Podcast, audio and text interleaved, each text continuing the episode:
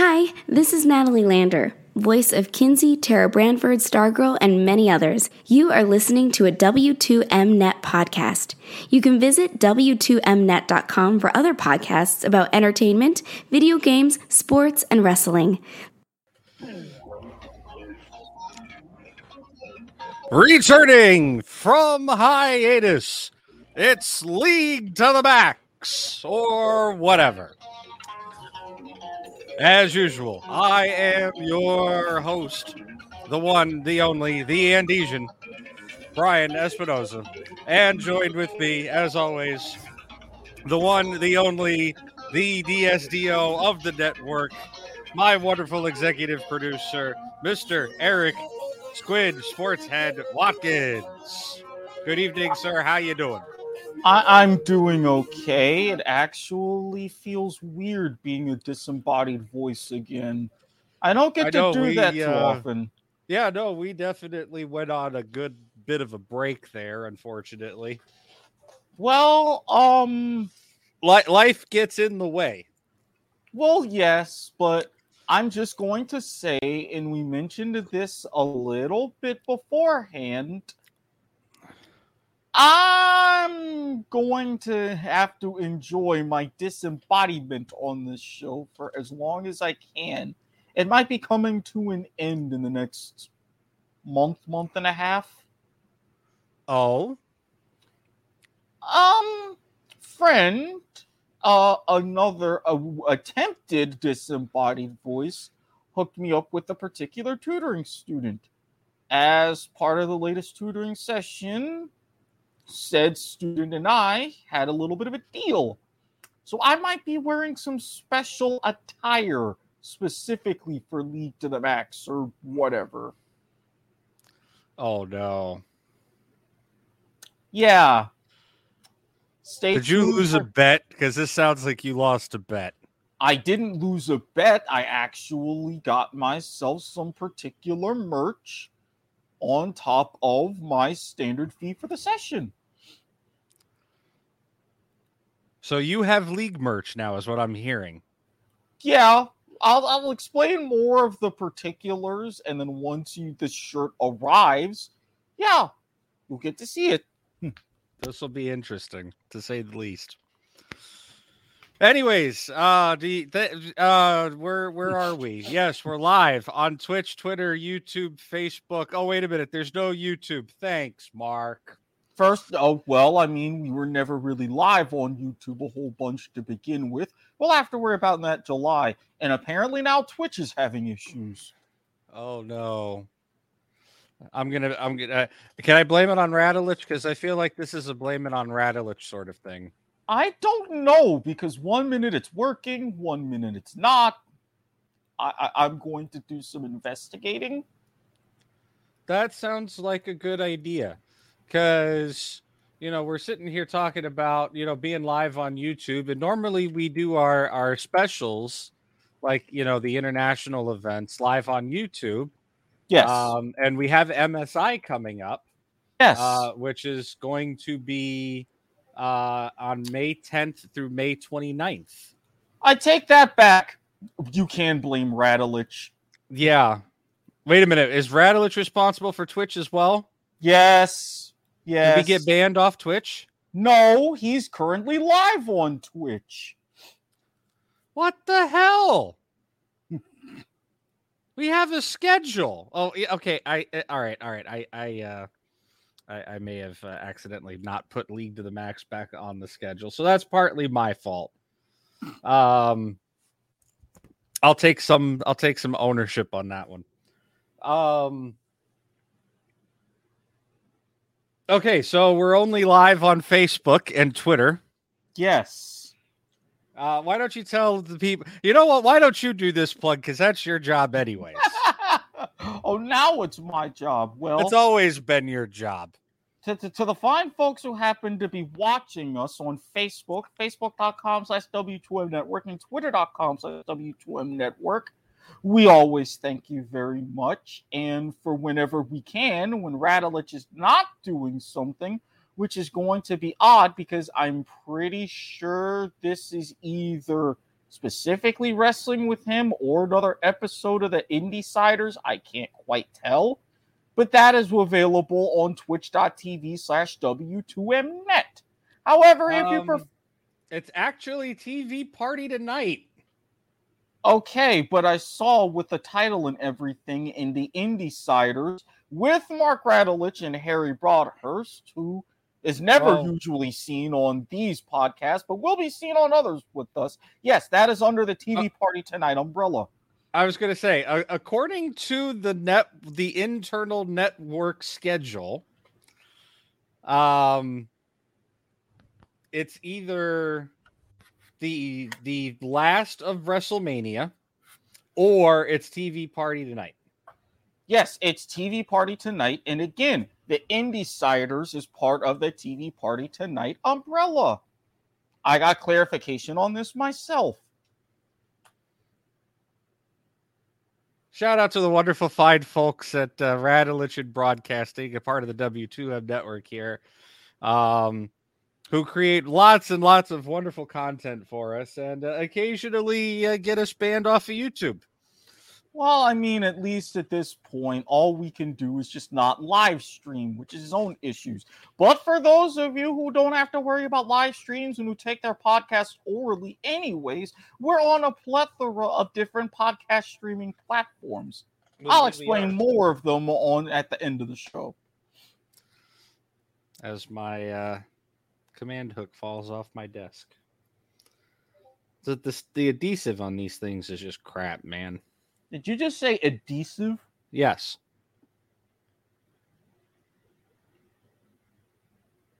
Adhesive. That's not what that sounded like. You need to get your head out of the gutter. This is the one like semi-family show, okay? It's not even my head was in the gutter. It sounded like you didn't pronounce the H.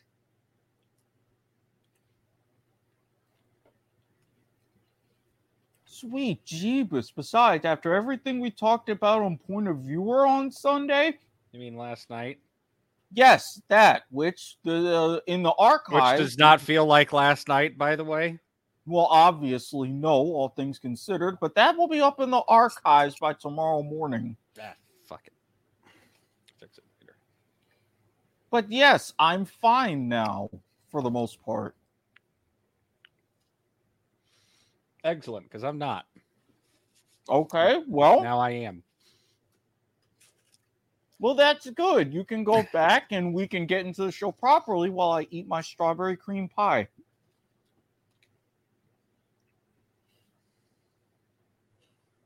What?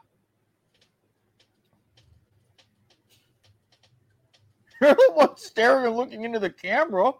I'm just enjoying the, the strawberry and cream pie from McDonald's. I got two of them.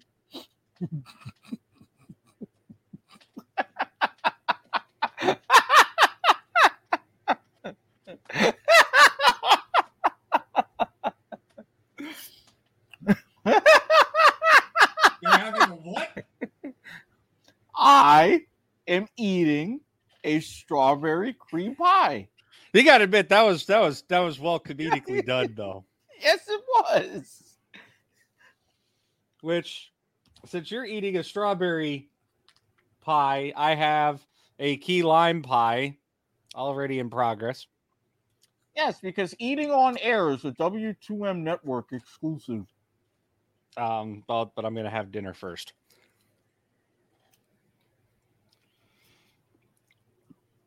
Um, yeah, so we got a lot to talk about that happened in the you know three weeks that we were gone. Um, we mentioned MSI a few moments ago. Uh, we're gonna go ahead. Yeah, I, I want to go ahead and talk about that. Get that out of the way. Um, because yeah, MSI. Uh, the information has finally been confirmed by Riot. Um, they have confirmed that MSI will be held in South Korea. Um, which we did briefly speak on earlier. There was rumors it was going to be in South Korea. Now it's confirmed it's in South Korea. Uh, it's the country's first time hosting an MSI, actually. Uh, and this will be the first international event in South Korea since 2018. Um, there were rumors about a potential cancellation because of COVID. Um, but Riot has not only confirmed that it's happening, they have also confirmed that there will this will be the first international event with a live audience since Worlds 2019. Ooh. Uh, and the venue that has been selected is Bexco, which is, stands for Busan's Exhibition and Convention Center in Busan, South Korea. Um, the format will remain the same as it has uh, in previous years. There's going to be a group stage, a rumble stage, and a knockout stage. Um, and unfortunately, we have learned recently, uh, due to the ongoing state of affairs in the world, um, which, if you can't read between the lines on that one, the war in Ukraine, the LCL will not be participating in the event.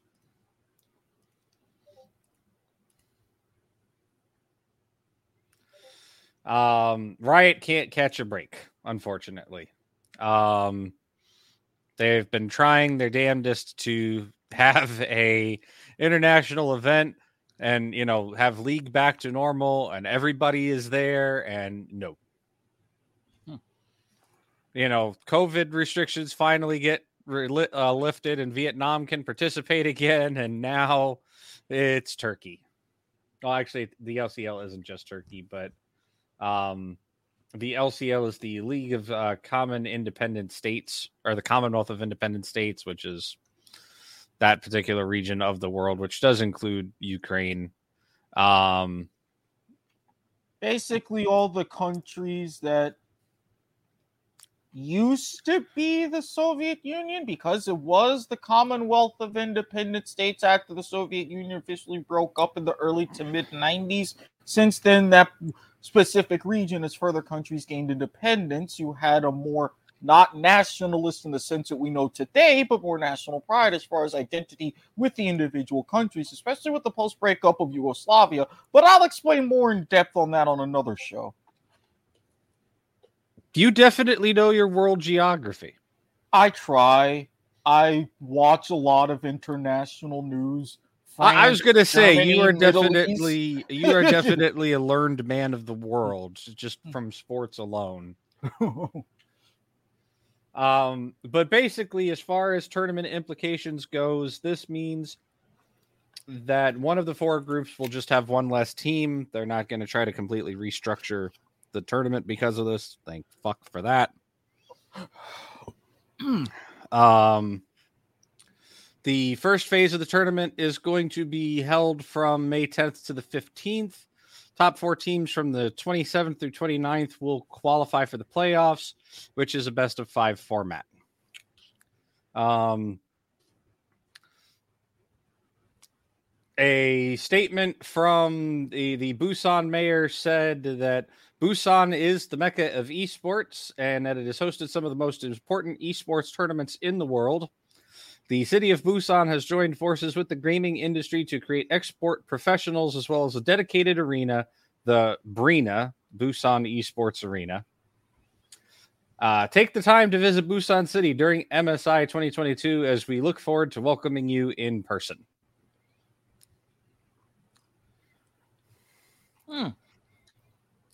I can see Um, how they could go ahead and balance the tournament because, as it stands, the group stage is a double round robin within the group. So you're going to have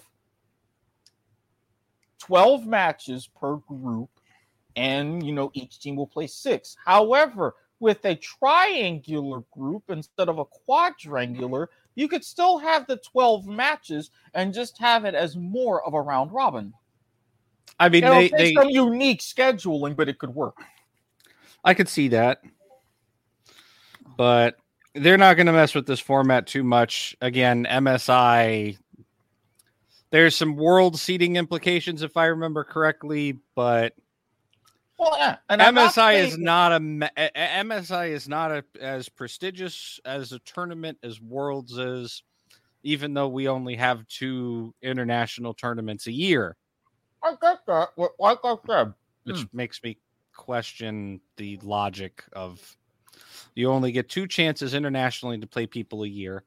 Why don't you Mm-hmm. treat them both equally and seriously? exactly, and that's why I say Riot could curry a little bit more goodwill towards the community at large if they do attempt that balancing that I suggested. And Riot, if you decide to do that, you're welcome. You can uh, direct all inquiries of uh, possible employment offers to at the Andesian on Twitter. um, we may not be able to be bought, but we damn sure can be rented if you pay us enough money. Damn straight. and uh, that does include employment. I would love to work for Riot Games. Are you kidding me? It's like a dream job, especially if I could work in the esports division. Imagine me, an on-air talent or a producer or something like that for esports. Hell, I'll, I'll take being a voiceover announcer, right? I mean, they could um, they could use a continuity announcer. that could. Uh, but yeah, that's the details on MSI. Of course, us here at League to the Max or whatever, uh, will endeavor to bring you as much coverage as we possibly can about all things MSI as it happens. Uh, again, follow me on Twitter at the Andesian. That's your uh, that'll be your best source for uh, live breaking up to the minute news on MSI and standings. Speaking of standings, uh, we had some interesting standings happen uh, at the end of uh, spring split in most regions.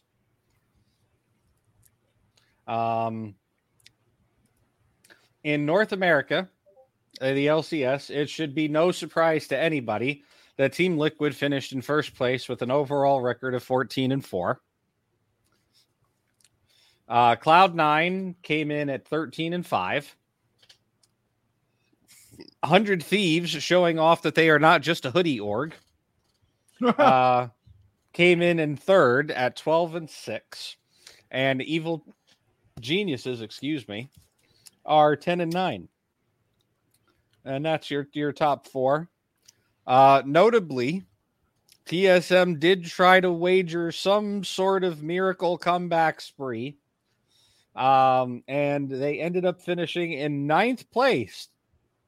Um, I don't know what the head-to-head determination was to to to separate them from dead last, uh, but they they did tie with Immortals Progressive uh, with five and thirteen. Please hold. I can see. Uh, da, da, shabadoo. Okay, the tiebreaker was head to head. And I believe And- they beat Immortals, which was one of their very few wins. So that makes sense. Yep, they beat them twice. So that's why they got the head to head. And technically, with Evil Geniuses, they were nine and nine, having to go through a three way four or three way fourth place tiebreaker playoff. Yeah, it again, things got interesting in the LCS. Um we're in the middle of playoffs right now. I'll be getting to that in a few moments here. Um of course, now I find the fucking article that I was looking for with the information about the LCL. Um yes, they uh Riot Russia's official esports account um announced that uh, they are canceling the remainder of the spring split. Uh, and because of the uh, because they canceled the remainder of the spring split, they could not, in good faith, pick a team to send to uh, MSI because of how few games they had uh, in the region. I mean, all things considered, I can definitely see that. I can see that. Um, it is kind of unfortunate because the LCL has been making like extra efforts. Um, they did actually start an English language broadcast of uh, the LCL. It was done in conjunction with the Unicorns of Love, which is a well known Russian team um, that's seen a lot on the international stage, uh, and a website called gig.me. I, I, I, I know you want to make a joke there to replace some letters and some play. Yeah, the, not even a joke to replace anything. I mean, you could work with it as it is. semi-family show question mark. That's why I'm not saying anything. And this is why I say semi-family show. Um, but yeah, no, no L, no, no LCL at MSI. Very tragic. Um, our our hearts do go out to the people of Ukraine as they continue to to to deal with that situation. Speaking of that, um, and this will be the last we we kind of touch on this topic. Uh, Riot is donating $5.4 million to humanitarian efforts in Ukraine and Eastern Europe. Uh, and this was uh, directly related uh, to in game fundraising efforts uh, and skin sales across all Riot titles. Aww. Um, so thanks to the wonderful humanitarian efforts and support from players like you. Yes, I just intentionally sounded like PBS for a moment there. at least, at least you own it. At least you own it. Uh, yes, thanks to the support of players like you, we were able to raise $5.4 million to continue to keep this air wave on the air. I mean, uh, to send to the wonderful folks. did you just did I that I look, I worked. Look, my broadcast experience actually is from a PBS based television station. again? Not surprised. Um, but yes, uh, five point four million dollars will be going to uh, equally to the International Medical Corps, Doctors Without Borders, and the International Committee of the Red Cross.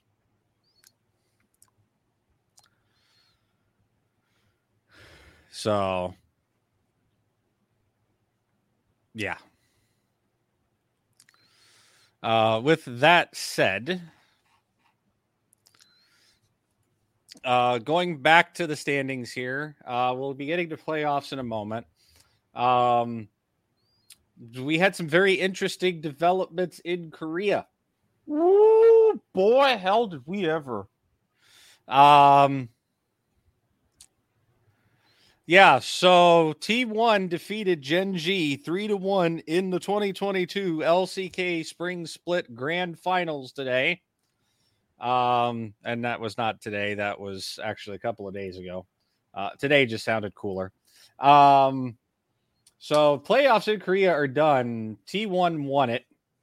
Uh, and they are the first team confirmed for MSI internationally. Um, but in more important news, T1 is on like record setting form as they have finally pulled it off. They have had the perfect split 18 and 0 in the regular season. And keep in mind, not just the fact that they were 18 and 0 in the regular season, doing quick math because you love to have your math done for you. As I mean, this is this is this is 100% true. as demonstrated on the most recent episode of Point of View as well. If you take a look at their individual games, regular season and playoffs, they are 42 and 8. They're winning games at an 84% clip. I'm sorry, that's damn impressive for an entire split. That's damn impressive for an or for for an, anybody anywhere. Period. Like you just you d- d- those you, d- you don't get those kind of numbers. No. And I'm telling you, you put T1 up against any team internationally right now, at, at, at- and you turn MSI into a world situation, 100% T1 is going to walk out the door with with with M- with the MSI win. I don't see anybody. I don't see anybody that can challenge them. I know MSI gets really freaking weird at times because it's international and people start to pull out like cheese tactics and weird strategies that they wouldn't think to use at home. But I think T1 can answer them and beat them. And especially the fact that both the group stage and the rumbles are a best of one. Exactly. So this is where you're going to see cheese. You're going to see a lot of cheese. Because in those best of one situations, everybody's going to be like, okay, well, we can cheese out with this comp and we can win, and that's how we advance. And they don't worry about the seriousness until you get to the best of threes and the best of fives. but I think T1 I think T1's got some tricks up their own sleeve. Exactly. We don't discuss the tier T1 cheese now, do we? No, It's existent. but yeah, no, this team cannot be stopped. And this is definitely the most dominant LCK split ever. Um, if I remember correctly, nobody has ever pulled the 18 and 0 uh in because I know we talked about this before, but I, I'm pretty sure if I remember correctly, nobody's pulled the 18 and 0 in LCK history before. I know you had mentioned teams that gotten close. Like the closest was 2015.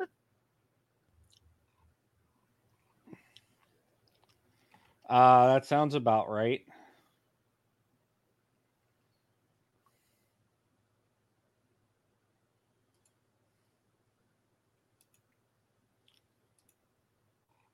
I'm going to double check something.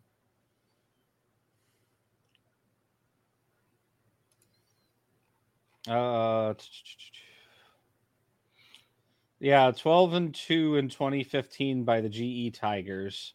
And then you had SK Telecom T1 17 and 1 in summer split with that damn step ladder. I always hate step ladders. Uh, I I mean, yeah, th- these things happen. But yeah, no, they finally did it. It's finally happened. That is an it is a perfect split. This is a team that is literally firing on every cylinder absolutely perfectly with with with dead center timing. Like you can't throw this team off if you tried.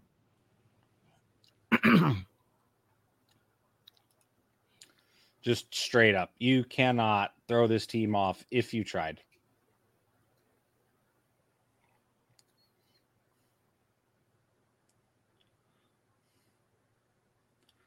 Um I don't know what to say here other than the fact that yeah, these are this is a top tier team, top tier players, the changes they made in the off season clearly working. Um, I don't know what else to say there. Everybody else, just watch out. Sit back and take notes. I see what you did there.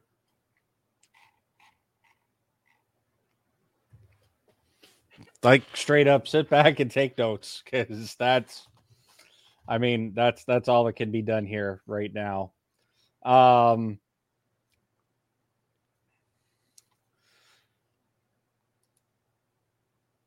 so that's what's happening internationally, uh, at least of note.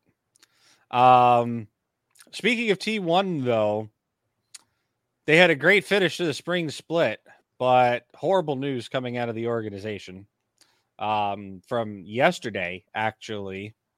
Um, Faker, Zeus Oner, and Keria all tested positive for COVID 19. Oh, And one of the coaches, Moment, also tested positive as well. well, damn. Uh, the players will be stuck in quarantine until April 9th uh, because of government guidelines. Um, fortunately, they get about a month of rest for MSI. Um, so they should be well and over it by then. Um, LCK just COVID ran rampant in Korea this split. Um, I mean, uh, Fredit Brion had to actually forfeit a match Mhm. against Gen G in week nine because they could not field a team. They they had no substitutes, no nothing uh, available. They actually had to full on surrender because of that. You know, that's that's what the rules state. Uh, in regular circumstances, they could have rescheduled, but because playoffs were so soon, um, they didn't. Uh, according to LCK rules, you can't reschedule a match if it can't be resumed the Thursday before playoffs. Um, and that's because they don't want any team to have to play back to back matches or double headers. Yep. Uh, and they couldn't move the playoffs because of the Asian games and international competition schedules. Uh, so they had uh, absolutely zero chance or a zero opportunity to uh, avoid the surrender in this case. Um, which almost uh, cost them. Um, they still managed to make it into the Ross, or they still managed to make it into the playoffs because LCK, its top six teams go to the playoffs. Um, they actually did take down Damwon Kia. They seem to be the kryptonite for Damwon Kia. Um, other than you know T1, of course. um, but yeah, no, that's like I said, it's uh, the COVID running wild, not in a good way. So, uh, our our, thar- our thoughts uh, with with the T1 team, you know, hope they hopefully everybody feels better soon. Uh, no no lasting impact or anything like that. Uh, get some rest, drink some soup, eat some soup, feel better. Of course, naturally. Best wishes on a speedy recovery. Um, now, speaking of COVID, um, we're we're you know segueing a little bit here. Um, the LCK did uh, actually change some rules uh, shortly before this announcement. Um, because of Fredit Brion uh, is what I'm believing. Um, LCK changed the guidelines surrounding participation, uh, including players who've tested positive for COVID 19. Um, players were allowed to request to play the playoffs remotely if they had tested positive for COVID 19 rather than having to be replaced by substitutes. Um, but upon request, the teams can still uh, put their substitutes in.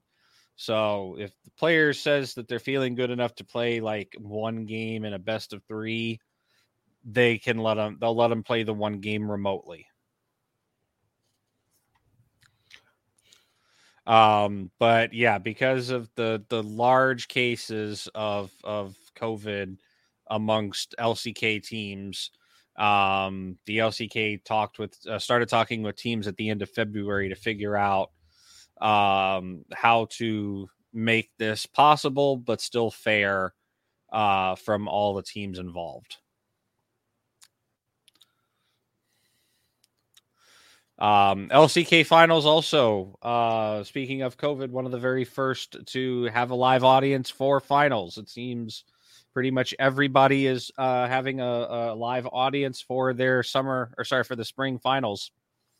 Um, LCK Spring Finals were hosted at the historic Kintex, which seats a total of 7,000 spectators. Um, but yeah, that was that was something that we saw for uh, spring playoffs. We'll see if that policy remains in place going into summer. Um, and we may possibly see if Riot adopts something similar for MSI and or Worlds. I could see them doing it. I mean, they, you know, 2020 Worlds was entirely remote and virtual. So 2021 was just the players on, they were on stage, but I mean, 2020 fully virtual. I don't see why they can't do it, right? Mm-hmm. So, um, so that's COVID news in the league. Um, we're kind of all over the place because there's a lot to, to a lot to go through, right? It, it's a Um, hodgepodge for yeah. this week. Um, like I said, uh, speaking of uh, spring finals in front of live audiences, the LEC again. Uh, LEC also confirmed that they are going to have a live audience. Um, they're opening their doors for a limited number of fans. Uh, we don't know what that l- number limit is, uh, but they did say that they are going to uh, open up uh, limitations. Uh, COVID restrictions in Germany have significantly been eased in the past few months. Um, but Riot is going to limit the number of attendees and fans uh, to, and they will be required to adhere to regulations in the venue. Uh, masks will be required. Um, their finals weekend just wrapped, actually. Um, and Rogue won the uh, season or the split in Europe. Uh, they beat Fnatic 3 2. Uh, Fnatic's, uh, despite what we said, you know, over the offseason, they they seem to be uh, garnering some success. You know, re-rallying the team behind Upset, which again, it's uh, that was a fucked up situation. But if it's working for them, that's great. I still can, in good faith, support Fnatic until they, you know, give full transparency as to what the hell happened. Yeah, and I really still don't see that coming. Uh, yeah, no, me neither. Me neither. Um, but uh, yeah, Rogue will be uh, moving to MSI, so that'll be the uh, European representative. Uh, and speaking of the LEC, we uh, do have more uh, COVID news, unfortunately. Um, if you hadn't noticed, uh, on broadcast. Uh, Daniel Drakos tested positive for COVID back on March 21st. Um, so he missed broadcast for a week, which was right when they started playoffs on the 25th. Um, so that is again unfortunate. Um, a few weeks back, right before we went on hiatus, uh Caedrel also got COVID 19. Um it's re it's surging very heavily in league right now. Yeah, well, I mean, Like I don't I I'm not and I don't understand I, it's weird is I don't understand why. It seems like globally COVID is like either Ah, remaining steady or trending downward.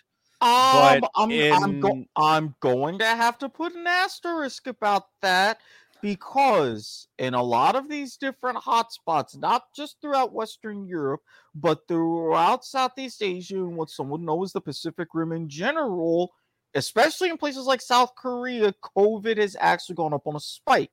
It could be because of the new subvariants of Omicron. There's been a lot of reports about that, just like you have a lot of reports about spikes here in certain parts of the country, here in the United States, like the Northeast, for example, as it's been detected in wastewater systems. So this is just further evidence that we're not out of the news yet. Didn't mean to cut you off, but I'm like, I can explain. But yeah, so I have a feeling that not only are we not going to be out of the woods for this, at least through the end of this year, going through MSI Summer Split and Worlds, especially with the different restrictions, mandates, and now calls for an additional booster shot from the likes of Moderna and quite down the road, Pfizer. We're probably going to be dealing with this maybe into next season as well. Ugh. I mean, it's it must be some sort of like mutated virus, mutated variant of the virus or something. Because Yeah, the, all of these teams have been super careful, yeah, they- and they- we really haven't seen major outbreaks of the virus in professional League of Legends scene until now. Well, that's because again, and you hit it right on the head, the mutation. With the newly the three newly discovered subvariants of the Omicron variant, the second one, which those of you who choose to follow the news, well, I am discussing BA2, that is the subvariant that has caused these outbreaks as it has become the dominant strain because of its extra high level of transmissibility because of the different changes of spike proteins and the like. I keep referring back to the original ports in Iceland to where there were, upon initial discovery, 40 different variants. We're not done, as unfortunate as that is. Again, I study these things. Well, I know you do, and I know why you do because of certain situations. Yep. Damn it. Speaking of situations, I'm going to need you to stall for a minute. but yes, so hopefully this is just I'm not even going to say a blip, but with this uptick, now that you have with this level of transmissibility, there's probably going to be further tweaks and it should be of a less effect going into summer split after MSI, but if I'm Riot, I begin to have some sort of contingency plans for Worlds in a few months' time.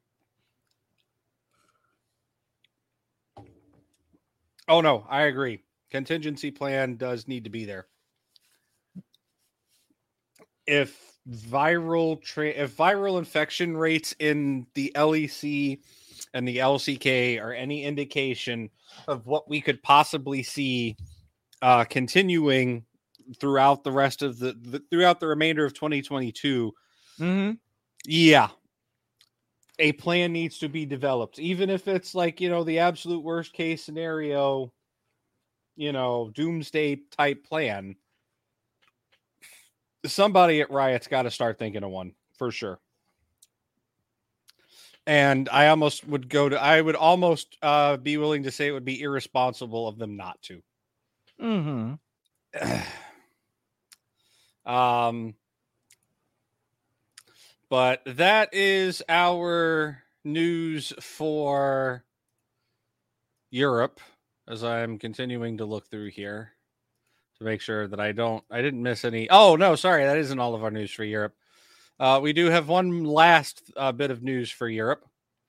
Um, Caps um, in his series during Misfits uh, a couple weeks back um, has officially, and by a couple weeks back, I mean like yesterday, um, officially has hit his 1500 1500th kill. Blah, blah, blah. I promise I can talk. His 15 To try some dental adhesives. his 15th hundredth kill and his 2000th assist of his LEC career. Uh, during his match against Misfits, Caps collected 13 kills and 23 assists to hit the mark uh, when G2 rocked their opponents in the most lopsided series victory of the LEC playoffs so far. Which I mean, he's not wrong. Mm-mm. That was a very lopsided game. Um, so congratulations to Caps. That's Always, th- those always are good to hit those are- those big milestones like that. yeah. I was gonna say those are. It's like hitting a hundred first class centuries in cricket.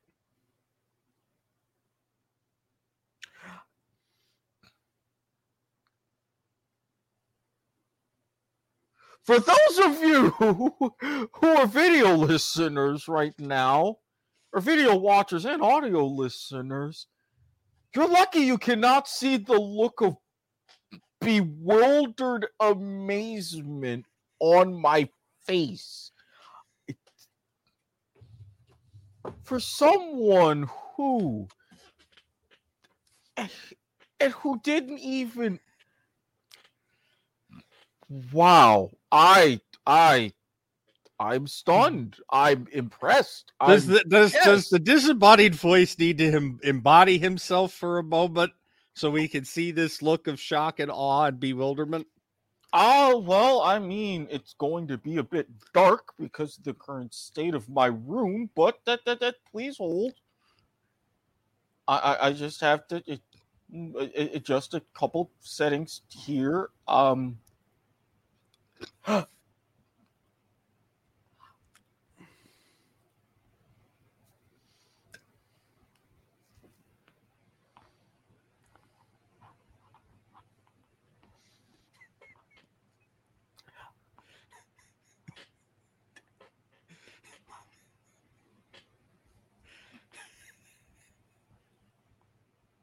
yeah yeah Ah. Technical some bitch.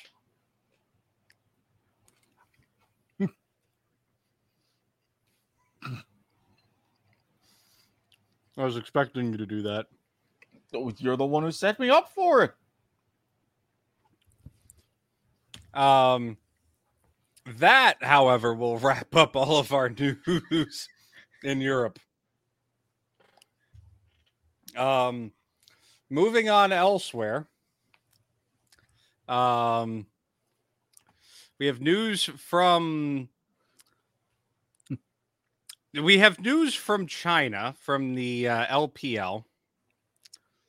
And then we will talk about Asian news in general um, because I did mention this thing called the Asian Games a little while ago. yes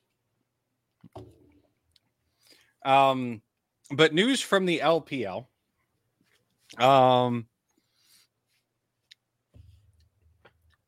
do you want the shocking news or the why am I not surprised news? Give me the why am I not surprised news because I need to recover from my last shock you just gave. Uh, the why am I not surprised news? Uh, Bilibili Gaming has revealed, yes, that is their name, uh, has revealed through social media that like infamous, legendary, famous AD carry Jian Uzi Zihao will be taking a break from pro, from pro play due to synergy issues within the League of Legends team. Okay. Um, Uzi is like a legendary great. He's on the likes of like Faker Doublelift level. Um, he made a resounding return to uh, professional play uh, at the start of the spring season. Um, he had been gone for a while. Uh, he left in 2020 due to health concerns uh, at the end of the spring split. Uh, he streamed for a while. Uh, he even started a Wild Rift esports team, which is basically League of Legends Mobile. Okay. Um, but uh, the organization announced on March 24th that uh, he is going to be taking another break from professional play due to synergistic issues. Um, they they discussed the decision with Uzi. Both parties came to a mutual agreement. Uh, a timeline for the break has not been stated. Um, but it does mean that they are likely to use Doggo in the LPL spring split, which I believe is currently underway.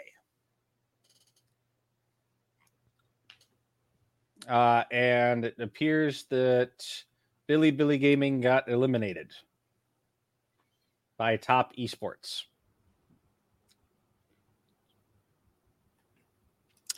Um, but yeah, they they had some synergy issues throughout the split. Uh, they had a strong start to the season, but uh, teams caught up to the super team's natural mechanical ability uh, and basically draft diff. Um,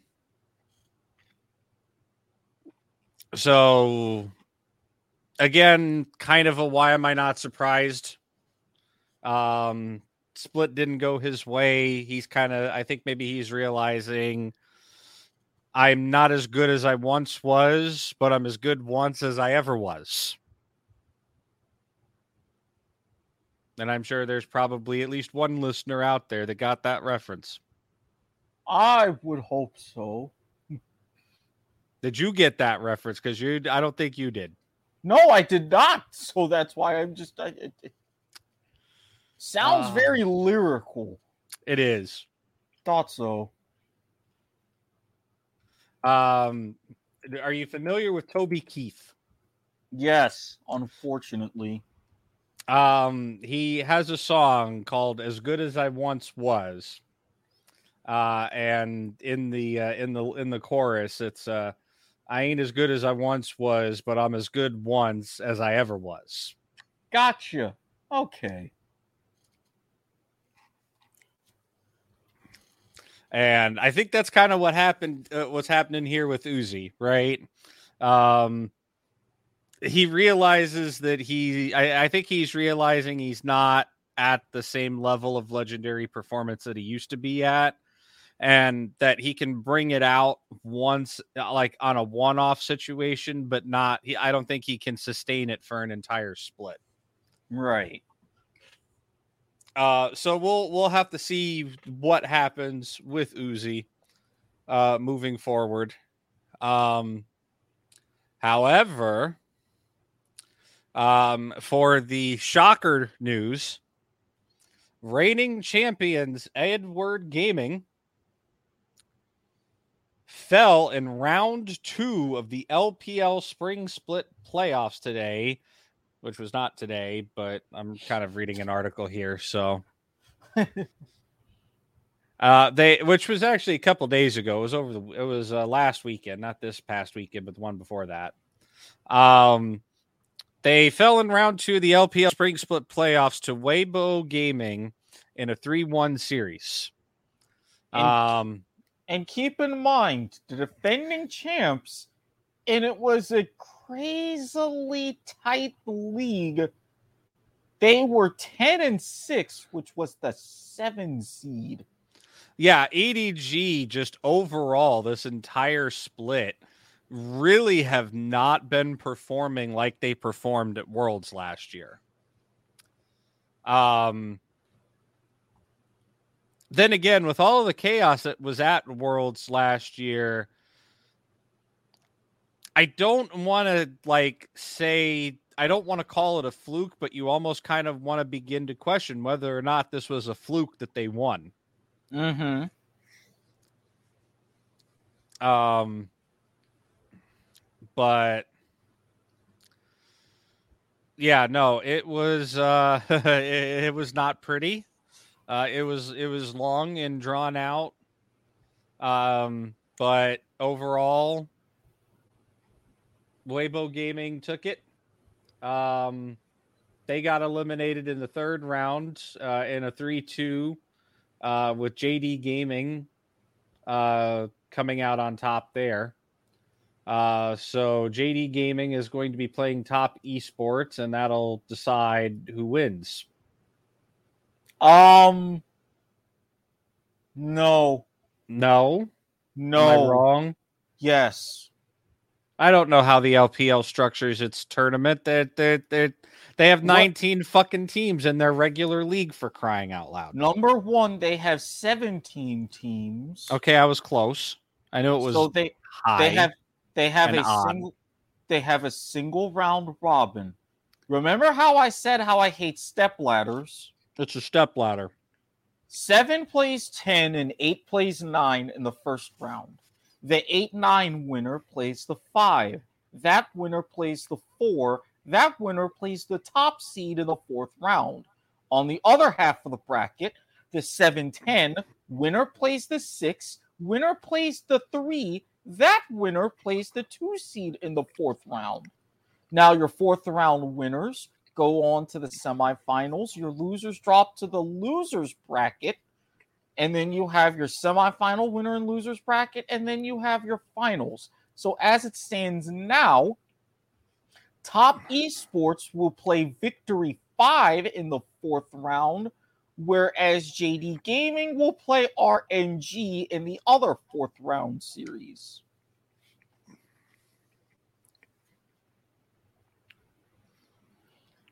Either way, EDG, the reigning world champions, are out. The people that beat them are out too. Yes. EDG, for their credit, had a better game differential, but not that much. As Weibo Gaming finished on bottom on a four-way tie at 11 and 5 by uh, their rules in LPL. It was game differential and then head-to-head. Top Esports and Weibo Gaming both finished at a plus seven differential, putting them in the five and six. Weibo got the sixth based on that head to head tiebreaker.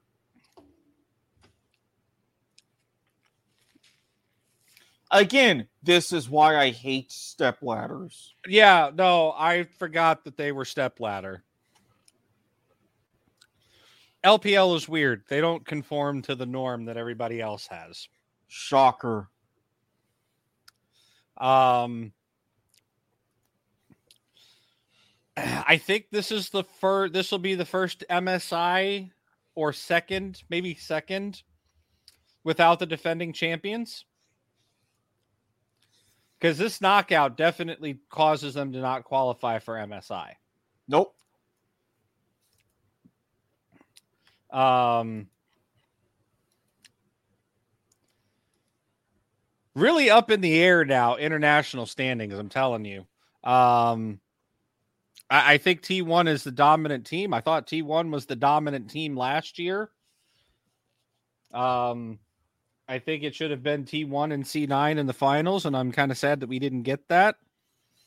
And I say that as a former C9 fanboy now. Um, I still think objectively C9 was definitely one of the stronger teams there at the tournament. Even if they got off to a very, very rocky start.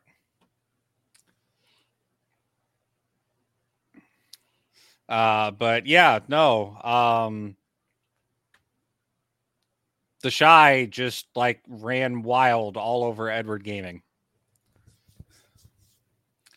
Uh, but you you mentioned Victory 5 Mm-hmm. Um, three of their players made the All Pro, the LPL All Pro team. Uh, and their mid laner rookie has been named the MVP of the 2022 LPL Spring Split. Um, the first All Pro team for the LPL is Victory 5's Rich, uh, JDG's Kanavi, Victory 5's Rookie, Victory 5's Photic, and RNG's Ming. So basically, you're covered from your top three teams. Naturally, the number one seed in Victory 5, who finished at 14 and 2, hits three of the five players. Somehow that makes perfect sense. Yeah, there. Uh, the second All Pro team was uh, Weibo's The Shy, Victory 5's Karsa, RNG's Xiaohu, LNG's Light, BLG's Crisp.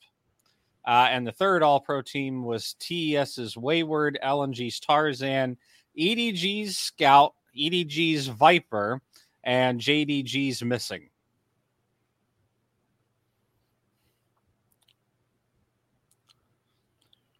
So yeah, all from uh, all of your top eight teams. So top half of the league. Um, and the rookie of the split was top esports is Wayward, which is on the third All Pro team.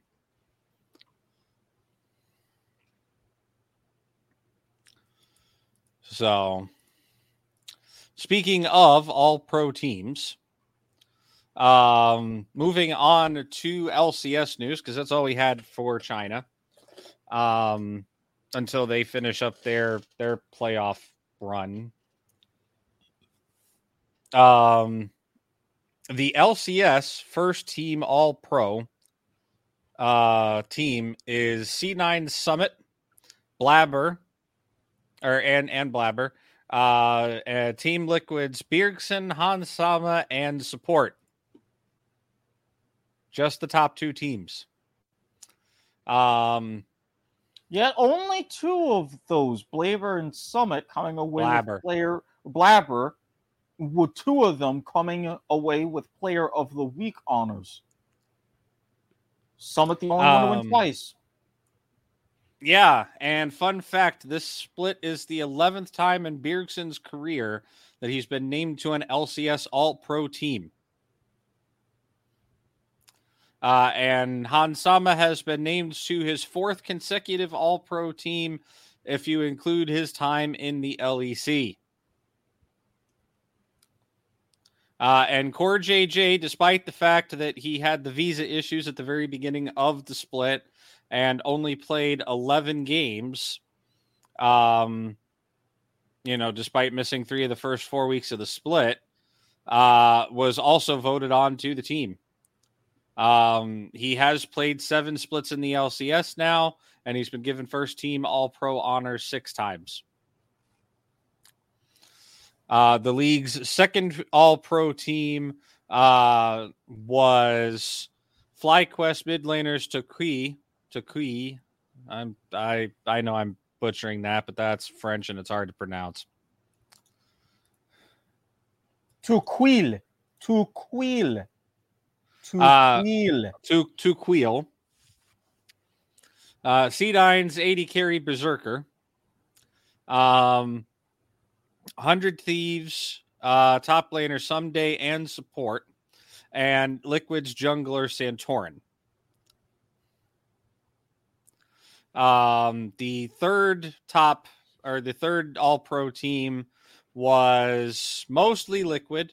Uh top laner Bwipo, uh C9 uh Fudge and 100 Thieves is closer and FBI. Uh and then support or sorry. Uh I'm reading this wrong, aren't I? I have a feeling you are. You, you want to take a mulligan and try again.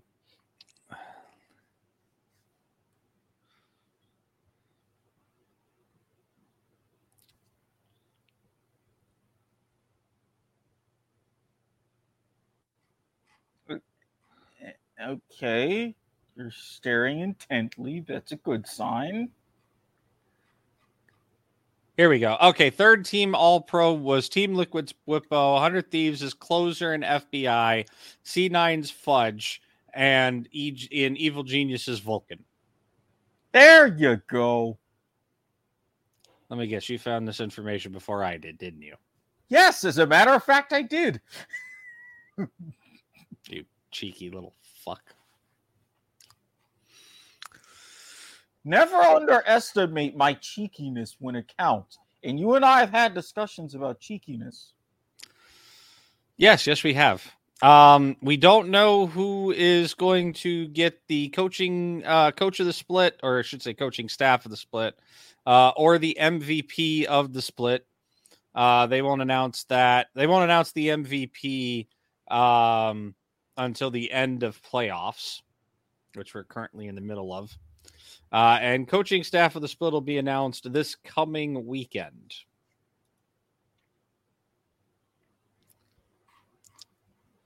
So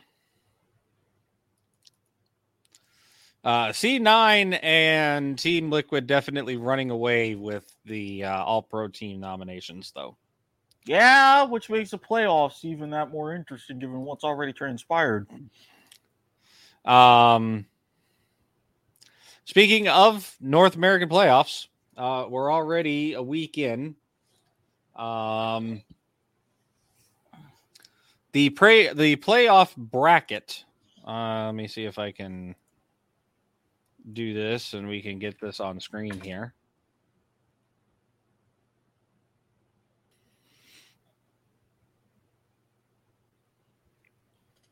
Not the the the do. Not the the the do. Well, I mean, some of this which we can already kind of discuss. Oh yeah, again, some of these have already played, but um, yeah, you want to go to the other one. Oh, okay, that'll work. Yeah. Uh, so Team Liquid and Evil Geniuses will play, or they, they did play uh, this past weekend, uh, and so did C9 and Hundred Thieves. Um, you'll have the loser of match two play against Golden Guardians, uh, which we'll get to in a moment. Uh, and then the loser of match one will play versus FlyQuest. Uh, and uh, both of those games happen this weekend. Um, we did get again the first week of uh, playoff action here. Uh, so, um, Team Liquid beat Evil Geniuses 3 2, uh, and 100 Thieves 3 0'd Cloud9. Yes, you heard me correctly. They 3 0'd Cloud9. Um, the drafting in that game, from what I have seen, um, excuse me, I'm allergic to, to bad drafting.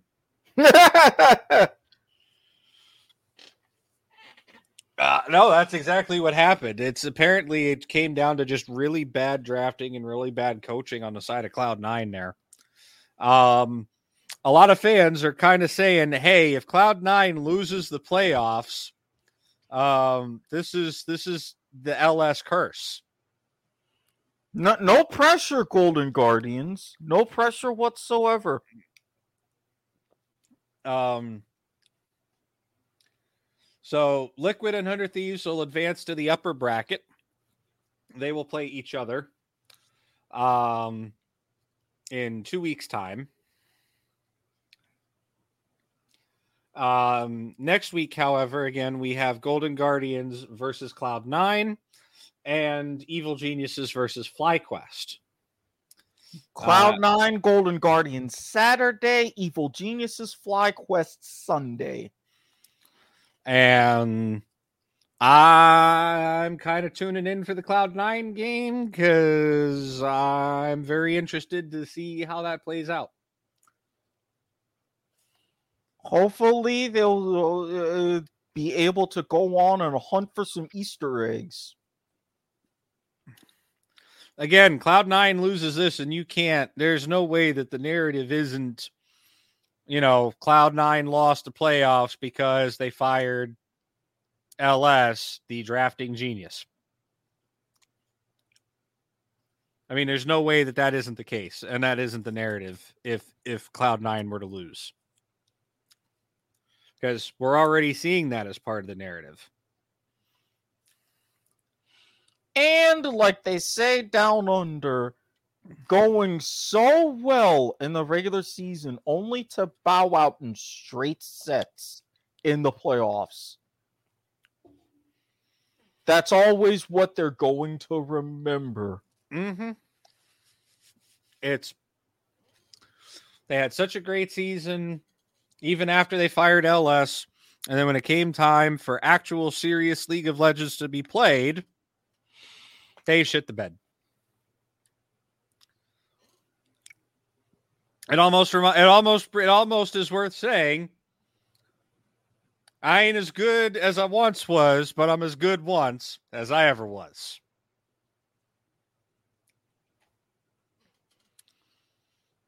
Because it almost kind of fits the bill. Does Um,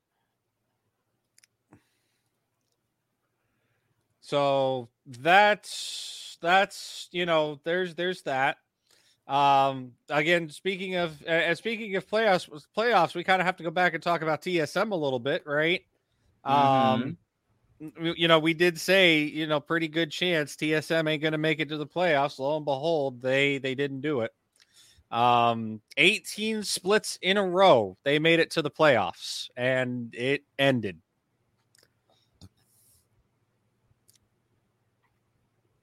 Um, the loss against Hundred Thieves is what put them out of contention back on March 25th. They held on, and they just didn't hold on long enough. Yeah, they they tried. They really tried. Um, their previous worst worst performance uh, was spring in 2016. The team finished with an even 500, a nine and nine record, and barely made it in as the sixth seed. Um, and despite a very relatively weak performance, uh, they came, they made up for it in the playoffs actually, and they were only one game away from winning the split. Um, thankfully, they undid the rule that they had last year uh, where spring split records do not carry over into the summer split. Um, that's a they they they undid that rule. Thank goodness. Uh, so they will go into summer split with a clean, fresh slate. Being able to put a five and thirteen behind them. Yeah. Um, We can't talk about TSM though if we don't talk about Peter Zhang, the former TSM coach. Um, back on March 18th, uh, I believe we have a Twitter, a tweet here uh, that we can get up on screen. Give me just a moment. Okay, as you go check the tweet. Email Twitter, Twitter tweeting ephemeral, ephemeral, fleeting, fleeting. It's time to check the tweets and the emails. See, I set you up perfectly for that one.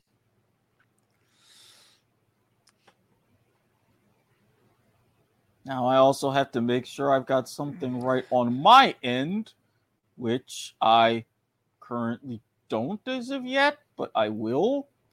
Okay.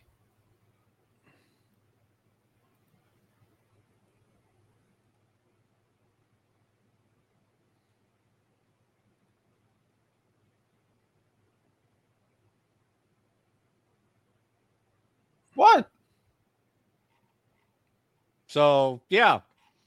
Um we were recently made aware of very serious allegations of conflict of interest and unethical practices against League of Legends coach Peter Zhang. After an initial investigation, we have terminated him effective immediately. We are working with external legal counsel to complete a full investigation. Somebody own get sued. Uh, yeah. Uh, interesting tweet, which you can see on your screen there uh, in the replies from the new NALCS commissioner.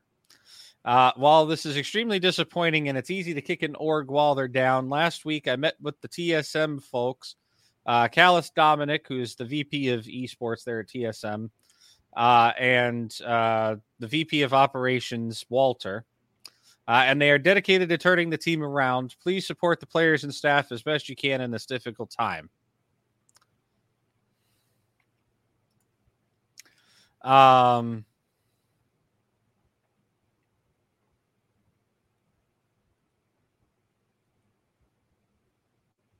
yeah, this is kind of huge, right? It's very um, huge.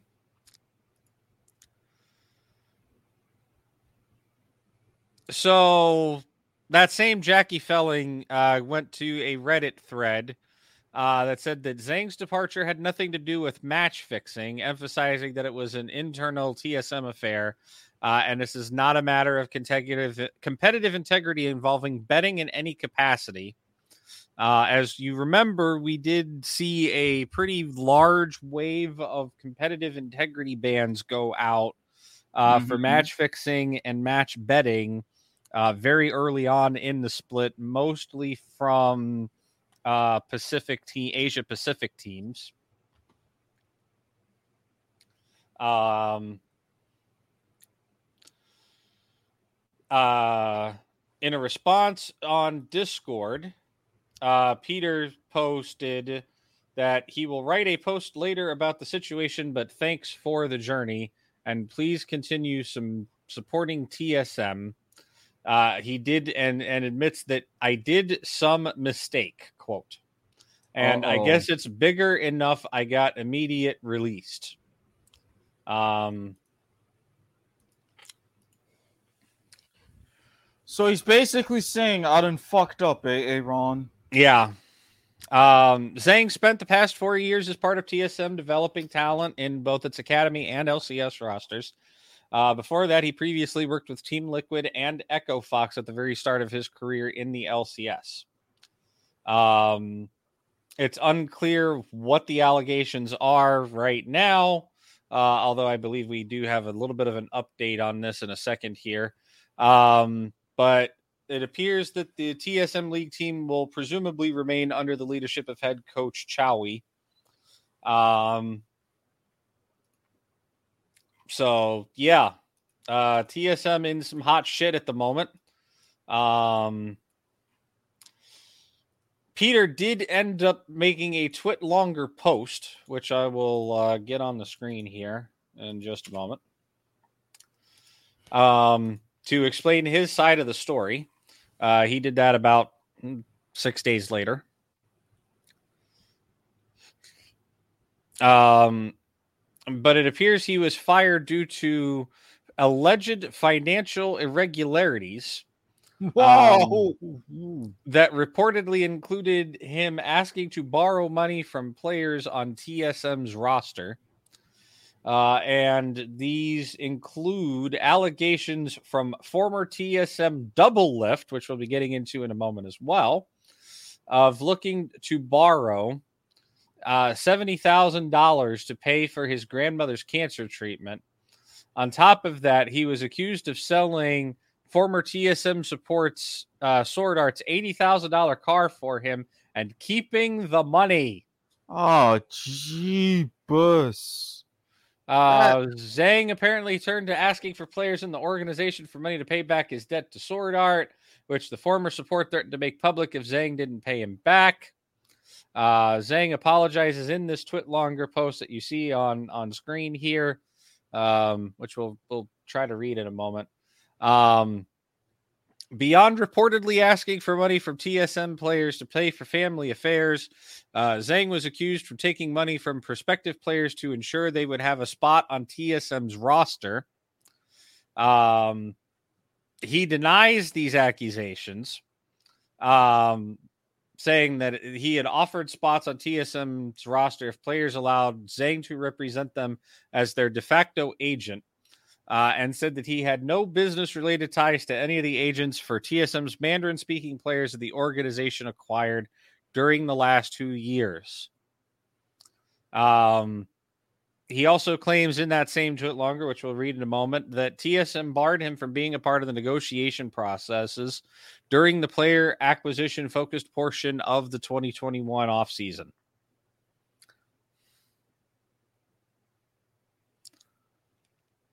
Um,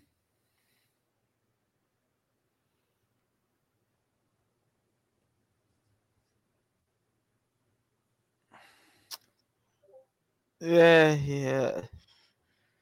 apparently, at the end of the day, it all comes down to money. Well, as I always say about following money trails, Um, Doublelift's uh, uh, statement. Um, he gave his two cents on a recent Twitch stream, which there is a VOD of. Um, he says, "quote He got multiple players, multiple players on TSM to send him anywhere between 12k and 25k, and then that same day, those players before that wire transfer went through, those players canceled it and saved their money. Uh, Double Doublelift explained him that he himself was also asked for money by Zhang, which was supposed to cover the coach's grandparents' cancer treatment. He asked me to borrow seventy thousand dollars. He said his grandma had cancer and she's dying in the hospital. Doublelift said uh, that he uh, Zhang told him that he needs to pay the hospital bill, which is seventy thousand dollars, and he doesn't have the money yet, but he will have the money by the end of the month. Um, Doublelift had also added that after Zhang's initial request, he asked other people if the former TSM coach had contacted him as well. Uh, and without naming any names, this guy literally asked everyone for money, and the story was different every single time. Uh, Doublelift doesn't uh, does not have the full details about the situation. He's heard some worrying rumors.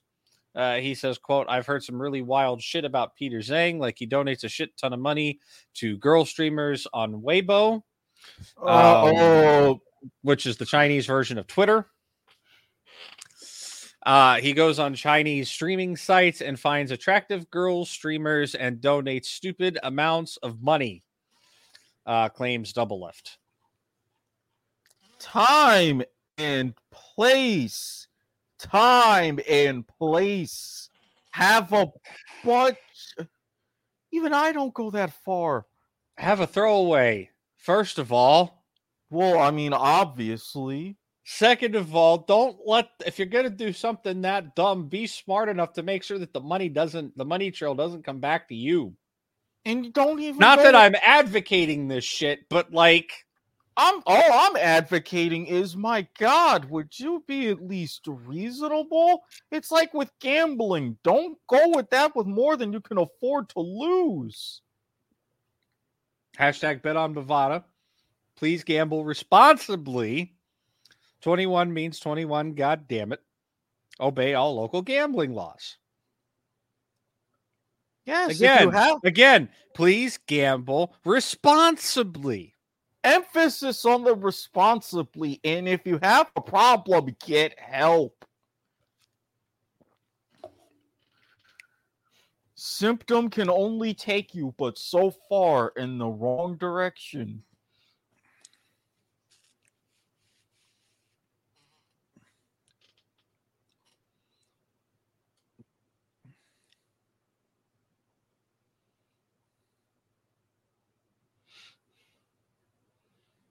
I swear it'll it, it just- So, it will never end. we we uh, TSM loses Bjergsen and we see the luster fall off the pa- the coat of paint and the car is exposed for all of the ho- ru- rust holes that it truly has. It looks as good as a new caddy, but it's a damn Ford Pinto in disguise.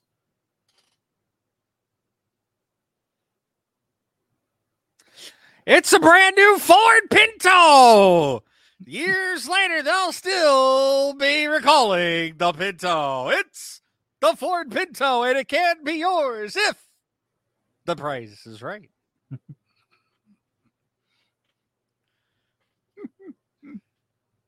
what? You set me up for a bad TV Price is Right reference. I'm going to I- I wasn't expecting it, but very well done.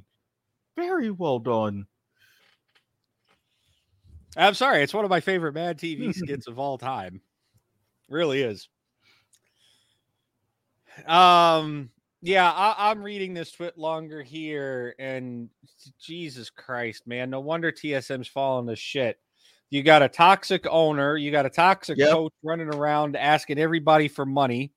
No wonder everybody from all the way up from high level players, or sorry, from uh, from players to high level, you know, positions in, in the org are leaving. I mean, and, and especially with something like this, I have so many separate series of thoughts. I mean, hell, it, I don't know. I guess to me, the weirdest thing is out of all of this, he's not even getting anything out of it with spending all that money. It's just, it just, it's unfathomable, even for a guy like me. I, I, I, I really don't understand certain things. And if you want, we can at least delve into the twit longer, which Jesus, I this is not even a twit longer. This is like Twitter's new feature, the review newsletter magazine thing that you can put out. At least it's well organized and in different sections, though. Gets into his side of the story, then an apology, then he goes in a few paragraphs explaining his feelings, and a TLDR to wrap things up at the end.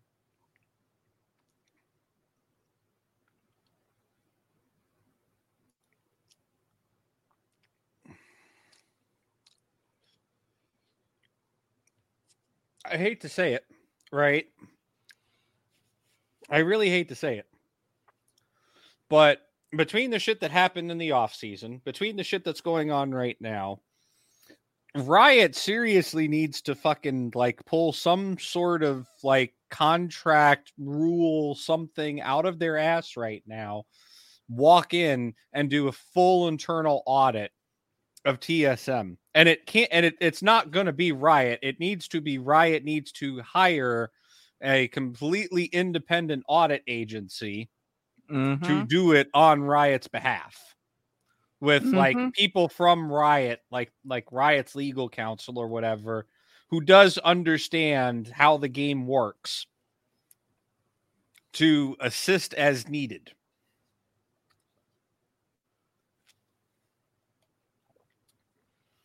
Because these are not game issues, these are organizational structure issues.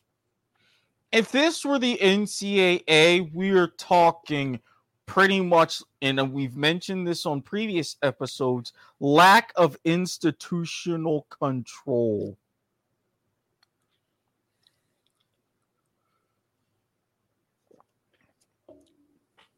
Yeah, this is nothing. This has nothing to do with how the game is played at this point. No. Which is why you don't need which is why an independent audit agency would actually be able to do this Mm-hmm. with minimal help from from somebody neutral in riot Agreed. Completely agreed.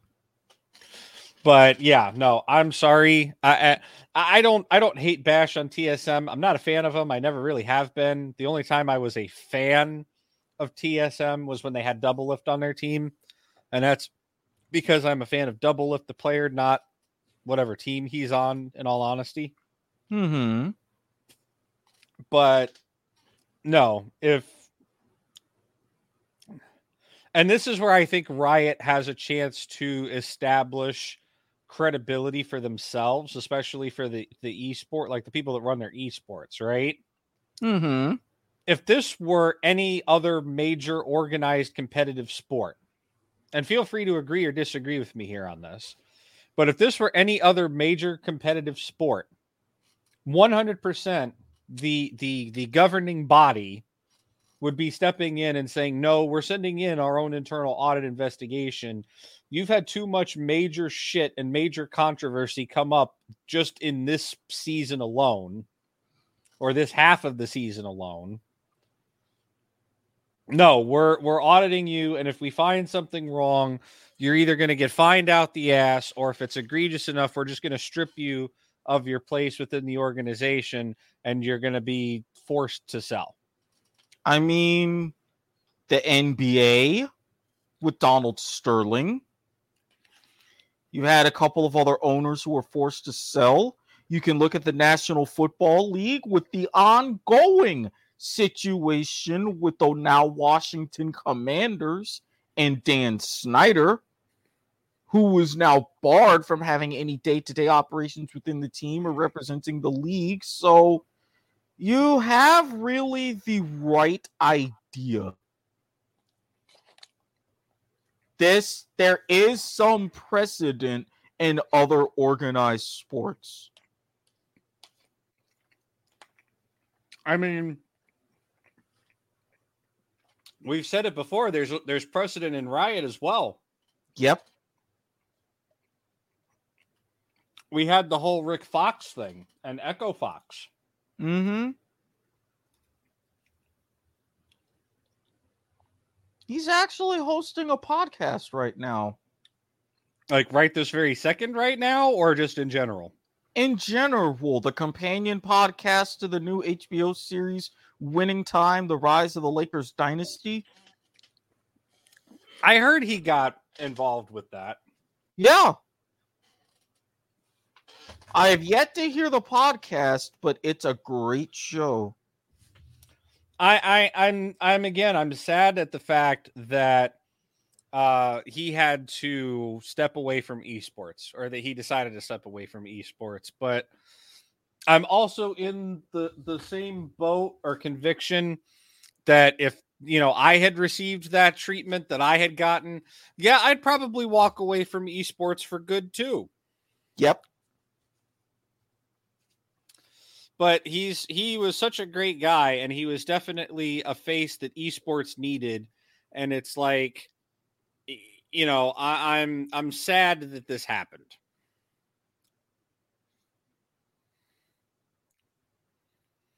I, I i really am sad that this happened but um i mean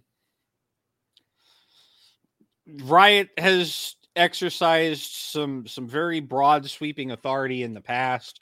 I think they got to do it again here.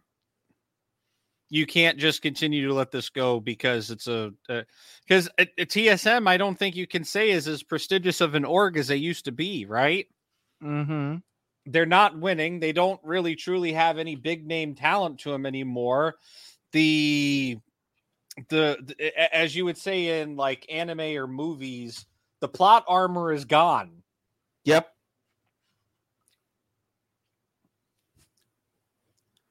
The the the plot armor is 100% gone on this team.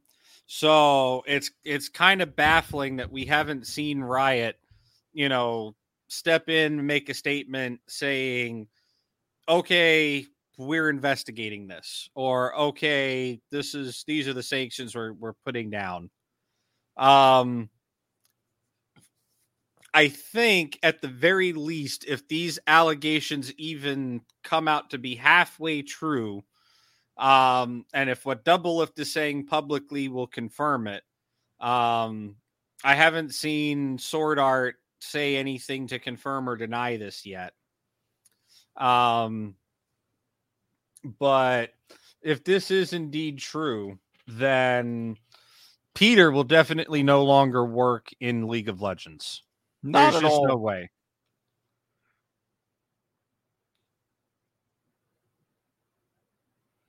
Nor should he. Yeah, exactly. I'm I'm trying to see if uh SwordArt and ends up saying anything. Um I'm trying to see if I can find SwordArt's Twitter. So many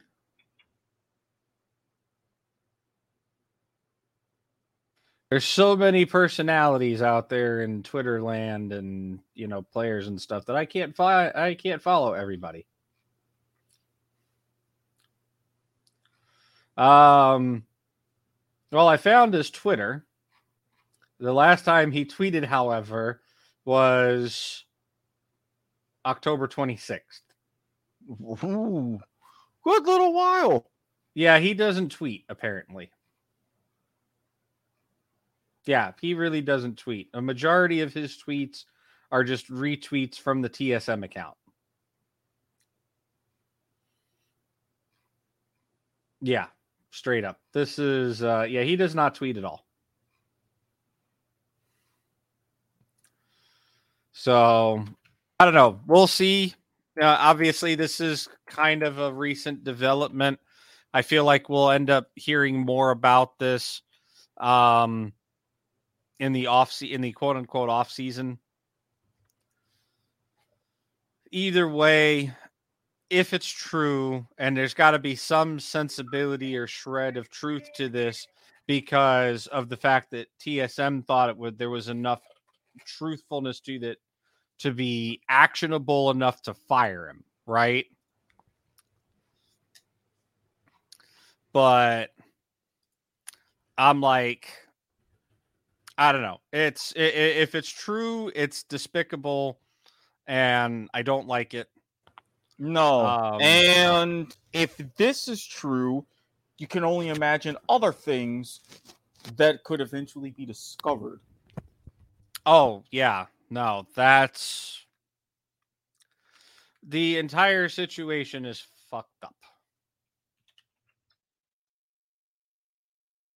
up. Um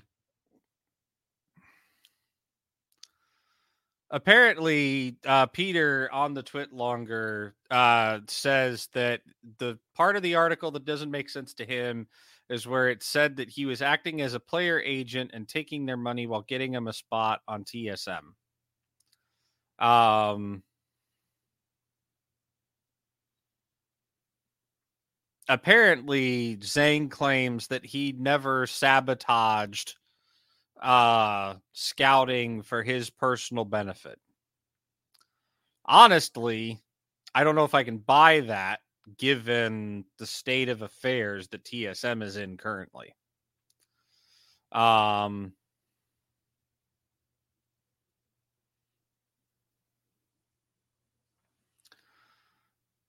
TSM obviously had a bad split. Given the fact that there's allegations that Peter took money in order to guarantee from players to guarantee them on it to guarantee them a spot on the roster, when you combine that with their performance, definitely looks very sus. Um, he claims that the, the the guys that are on the team, he didn't know if they had agents. He wasn't involved with their negotiations, but As he explained in the TwitLonger. yeah, that's, that's what I just said. um, I don't know. Like I said, it's this definitely feels like a complicated situation. I, I feel like there is possibly, depending on how this goes, this could end up criminal. Like this very easily could end up criminal, especially the amounts of money that we're talking about Mm-hmm. and especially if what SwordArt s- i- i- if this whole him selling SwordArt's car and keeping the money thing is true that's i- i- it's $70000 that's grand theft Yeah. And that's just for one incident. One. I- Between that 70 grand, 80 grand, you're talking at least two or three. you're he could be looking at multiple felonies if this gets referred for criminal prosecution or investigation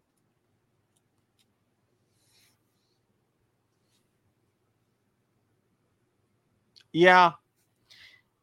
Oh Lord, yes, and especially in a place like China where that is no joke. oh no no no no this would be california Oh God, that's even worse. yeah no this would be the state of california Well, I mean, even for something like I mean, this, it's not- possible he it's possible he could face international charges in China as well. And this is what I'm um, saying because I don't know if like if, even if all of these happen in California and all of this, um, maybe some sort of joint investigation with Interpol. I don't know. I don't necessarily. Oh no, there's a there's a there's a possibility that this, you know, if it if it gains enough traction, this could become an Interpol and like this could go federal and become an Interpol investigation. Like I could see the FBI taking this as an investigation um for interstate fraud. Because it because at this point, I don't think it at this point, I don't think it's like if any if what we're hearing is true, you're looking not only at grand theft charges, which are felonies, um, depending on what SwordArt says and how much of that is true, right? If he Mhm. took the car without SwordArt's consent and sold it, Yep. You're looking at grand theft auto and grand Yep. theft of the money, Yep. which are both felonies. So Um, dead you're time. probably also looking at um uh, an enhancement of grand theft with the intent to defraud, which is even more severe of a penalty. Um, or illegally or illegal possession of an instrument with intent to defraud. Um, that's something that they usually use like say for example if you rent a car and you don't return the car on time and you don't pay to extend the rental yeah. sometimes they'll like you know instead of it being grand theft what they arrest you on you'll get arrested and they'll charge you with something like um, illegal possession of stolen property with intent to defraud or illegal acquisition of property with intent to defraud or something something along those lines. Depends on the state. Um california is pretty strict on fraud and theft laws though and on top of the fact he's dealing with players internationally like chinese players so yes. he could again op- be opening himself to fraud or theft charges or possibly even coercion charges um in China which that would be problems in and of itself cuz you're talking about a country communist country's you know legal system that's like They use that's the a complicated matter in and of itself I mean, the fact that when you describe a country that can use disappear as a verb, just take Yeah. that into mind. So, not only are you talking dead time in federal prison, deportation, and worse. Yeah, no, he could be forced to spend time in a U.S. federal prison. And then after that time is done, he's immediately deported to China, where he could face that worse that you just spoke of. Yep. Like, yeah, no, it's it, the situation doesn't look good for him, and he really better hope and pray that whoever he's in in deep on money with doesn't decide to pull the nuclear option and say, "Well, you know what? F you, I'm going to the cops." To quote a line in one of my favorite movies of all time, Rogue Trader, get yourself a good lawyer. Yeah, at this point, that would be my recommendation to him to get good legal counsel, both here and abroad. Mm-hmm.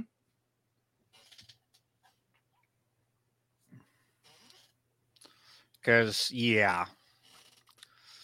Especially if Riot really does come down, which they, again, they should, and say, okay, internal audit. And they find out in the audit that, that Peter Zhang did commit a criminal infraction. And they turn over the results of that audit investigation to either local or federal authorities.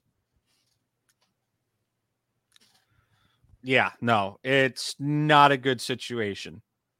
Now, I'm not saying that any of this will happen, right? I'm, you know, I'm the kind of guy I look at a situation and okay, what's the worst possible outcome here so that I can be prepared for it? Mm-hmm. And yeah, that is definitely the worst possible outcome here right now is he ends up facing criminal charges for this activity. And if he took money from the organization, which I believe in his position it may have been possible for him to do, now you've got embezzlement too.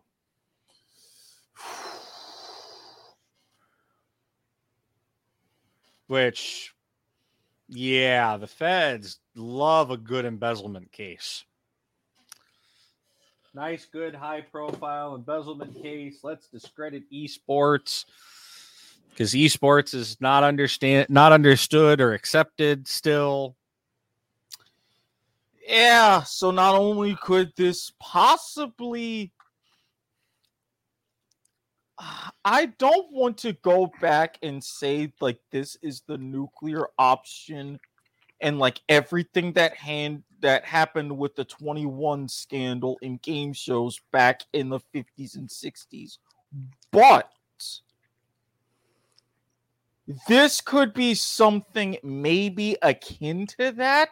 Esports in the US doesn't die, but it takes a good decade potentially to really come back.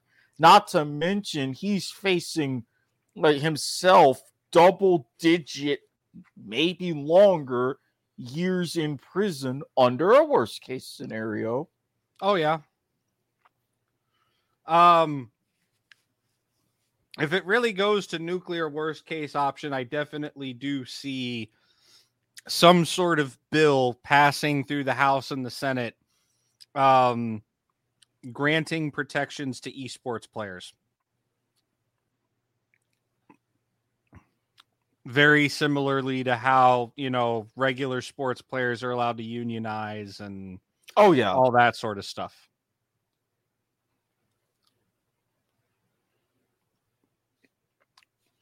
Like, I definitely see some sort of governmental regulation possibly happening a la the game show scandals. Gubernatorial. Yeah, if it isn't national, it's definitely gubernatorial for sure. Well, no, gubernatorial instead of governmental. That's the proper word. Oh, Sorry, I'm in one of these moods today. Okay? yeah, I can see that, I- I- and and I and I know I'm kind of like feeding into it with some of this what the fuck shit.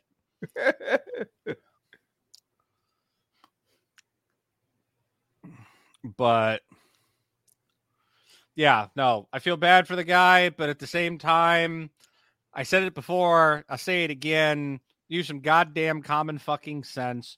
Don't be an idiot. Jizzled Adonis is the perfect meme for this.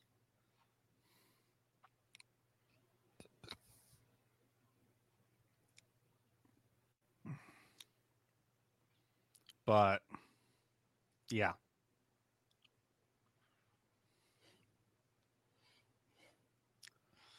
And it's funny because um Spica releases a tweet on the same day that the that the announcement for uh uh Peter Zhang came out. I'll let you get it up on screen here. There you go. Okay.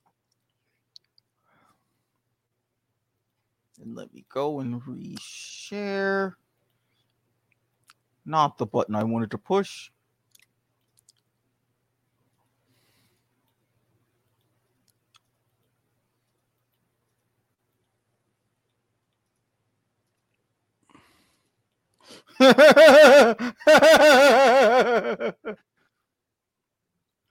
Every day a TSM is a banger.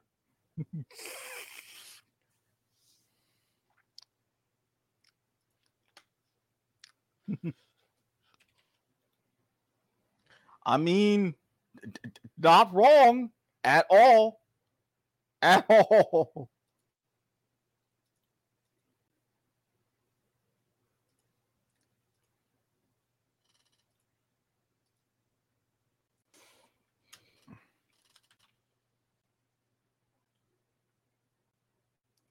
I mean, give me a moment here. As I see you coming up with some more goodness. To uh, to quote another popular meme of the day, uh, Kowalowski analysis on that tweet, please. Ah, but a boo. Or Kowalski. That's what I meant to say. Yeah, Kowalski analysis. Banger.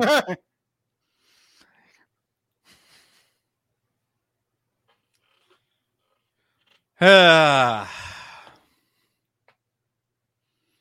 Nope. It's again. TSM is is is in a free fall. Is in an uncontrolled free fall dive right now. I want to make a joke so bad, but I'm not gonna. They are not in an uncontrolled free fall dive landing in between someone's legs. That wasn't the joke I was gonna make. Okay, now I'm curious. What the hell is the joke you were going to make? They're in an uncontrolled free fall dive worse than that plane that crashed in China. Oof. Now you see why I wasn't gonna make that joke. Oof. But oh no. Look, look, look. We saved the two low brow for low brow point of viewer jokes for the whatever segment of League to the Max or whatever. At least I got you laughing tonight. yeah, that's the truth. Oh, Oh Lord. All right. So uh so we talked about TSM. Let's talk more about TSM. Why don't we? This is where you say, "Oh no." I mean, I'm already sensing that there's something coming, and I was kind of waiting for you to have a signature Ron Popeil moment right there. So Oh, oh no, no, no, no, no, no. If you ordered now, not only are we going to include Scandals Are Us, the Peter Zhang story of how he conned TSM out of $70,000. Okay, that was pretty close to a Michael Larson reference. that was pretty close to a Michael Larson reference. Um, but wait, there's more. Oh Jesus! Doublelift, his last professional team, not being TSM, thank God, it was Team Liquid. Um, wants to play in the LCS again. well, I, I, um, Double Uh, Lift is coming out of retirement. uh, I, I, I, do I seriously feel? I somehow I want to blame you for this because you talked about this, some sort of manifestation. No, I said it. I did. I said it like way back in the offseason. I said with Bjergsen coming out of retirement, Doublelift will follow suit because T because Bjergsen is going to beat Doublelift's records and Doublelift won't stand for it. And that is exactly what has happened. And I quote, I do have that urge to compete. As far as as do I think I still think I can. That's that is a direct quote, so don't blame me for the bad English. I think Bjergsen had the best take possible. When he came back, he told his team, guys, I've been out of it for a year. I'm not going to be that good, but I promise that I can get really good. I just need the time. I really think that is the right mindset during any return. Which makes sense. If I said right now I could come back and stomp LCS ADCs easy, I'm fucking delusional. Mm. You need a lot of time to go back and develop your skills. So, can I still compete? Yeah, but there's an asterisk there.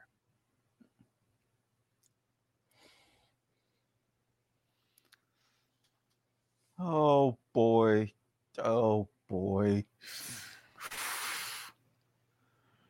The real question is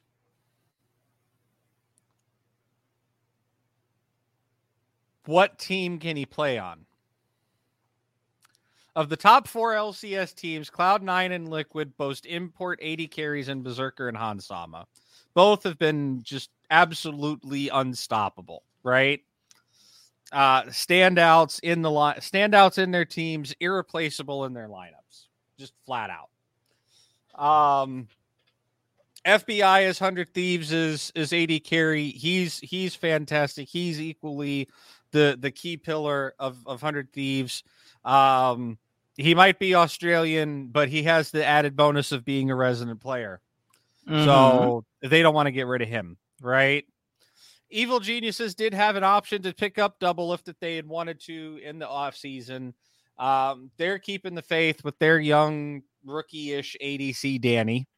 Um, which that decision paid off big time. I mean, look at them, they're in the playoffs, right? Mhm. Um, a possible landing spot could be FlyQuest. Johnsun is a resident player. Um, he's been doing pretty good. It's unlikely FlyQuest wants to shake up their roster. Um, which really leaves Doublelift kind of I don't want to say bottom feeding, but they look like his best uh his best prospects, right? And Doublelift, we all know based on you know previous ways that he is has has played and has acted, Doublelift won't play for a trash team. Just flat out. Um and it would and unfortunately i think that would might that might be his best option to get back into pro play is to bolster a struggling roster like a tsm or an immortals or um who else was at the bottom of the freaking Right now, you don't. It, it, it, TSM is just no.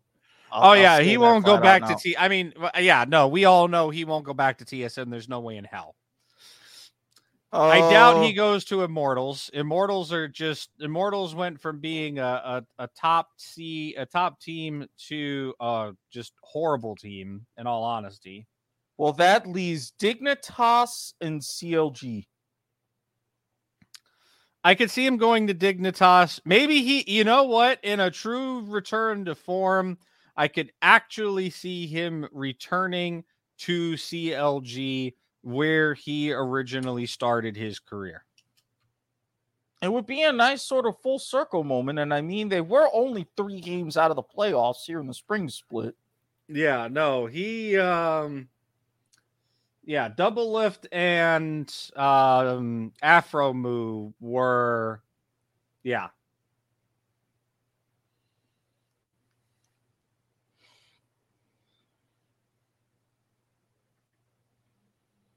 That that was definitely a that was power move.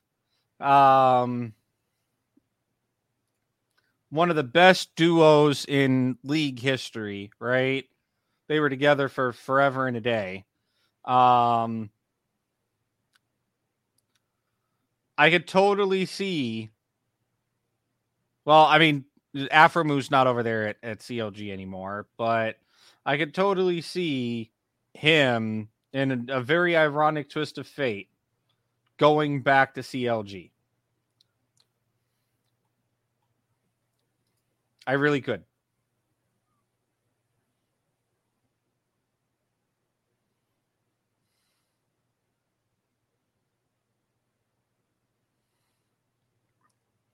I mean, like I said, a good full circle moment. Yeah.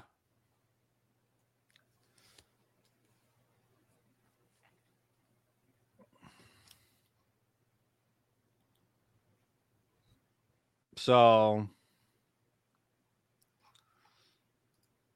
but yeah, Aphromoo currently over at FlyQuest. So it would be interesting if he joined FlyQuest, right? And they did decide to actually, you know, bench Johnsun.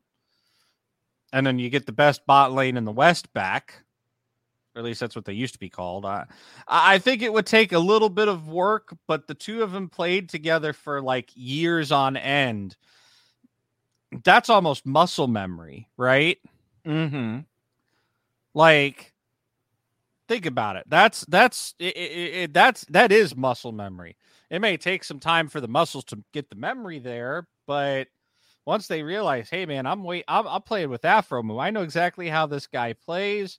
I know what to expect out of him. I know what to tell him to when I want to engage, when I want to do, you know, X, Y, Z, A, B. I almost think if if if FlyQuest has the if Doublelift is serious and FlyQuest has the option, like an actual serious option, an opportunity to pick him up in summer off season, do it. Even if he rides as a sub, like you know, sit down and tell him, "Hey, look, you even said it yourself. You're not as good as you once. What? God, that's the fucking theme of the show tonight. I ain't as good once as I once was, but I'm as good once as I ever was.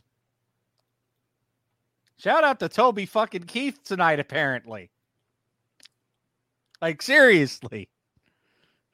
And Tell I'm the I'm not wrong here. and I'm the one full of surprises.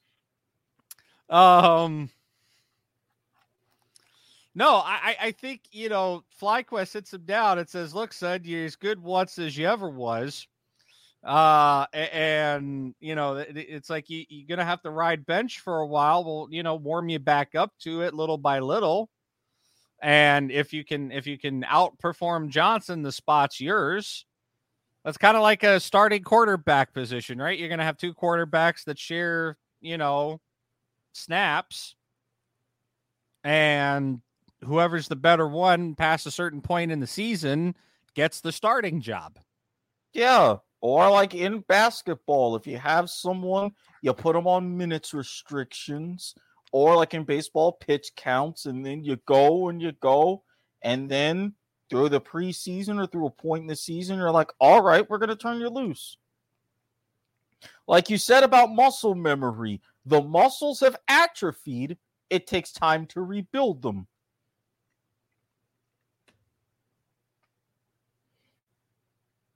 I don't want to go full on Matrix with that one, but yes, it's kind of where I got that from.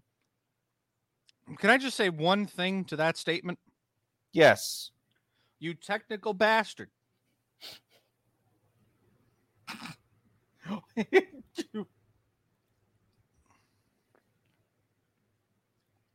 You technical bastard.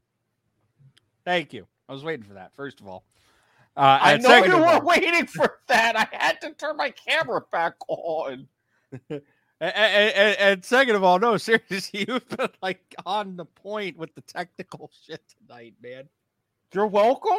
It's what I do. It's how I operate. I mean, if you know the mood that I've been in, and if you watch this uh, or listen to the latest episode of Point of View, or this week in particular, when I'm feeling a special certain type of way, I also get very philosophical and very technical, especially if I'm like tonight, where I have not indulged in certain things.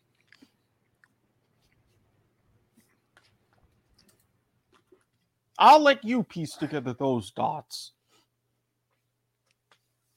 Is it bad that my mind is going in two separate but equally distinctive directions and both of them can fit the bill here? Well, I mean, if you let me know in the private chat where your head is at, and I'll tell you which one, then you might be right.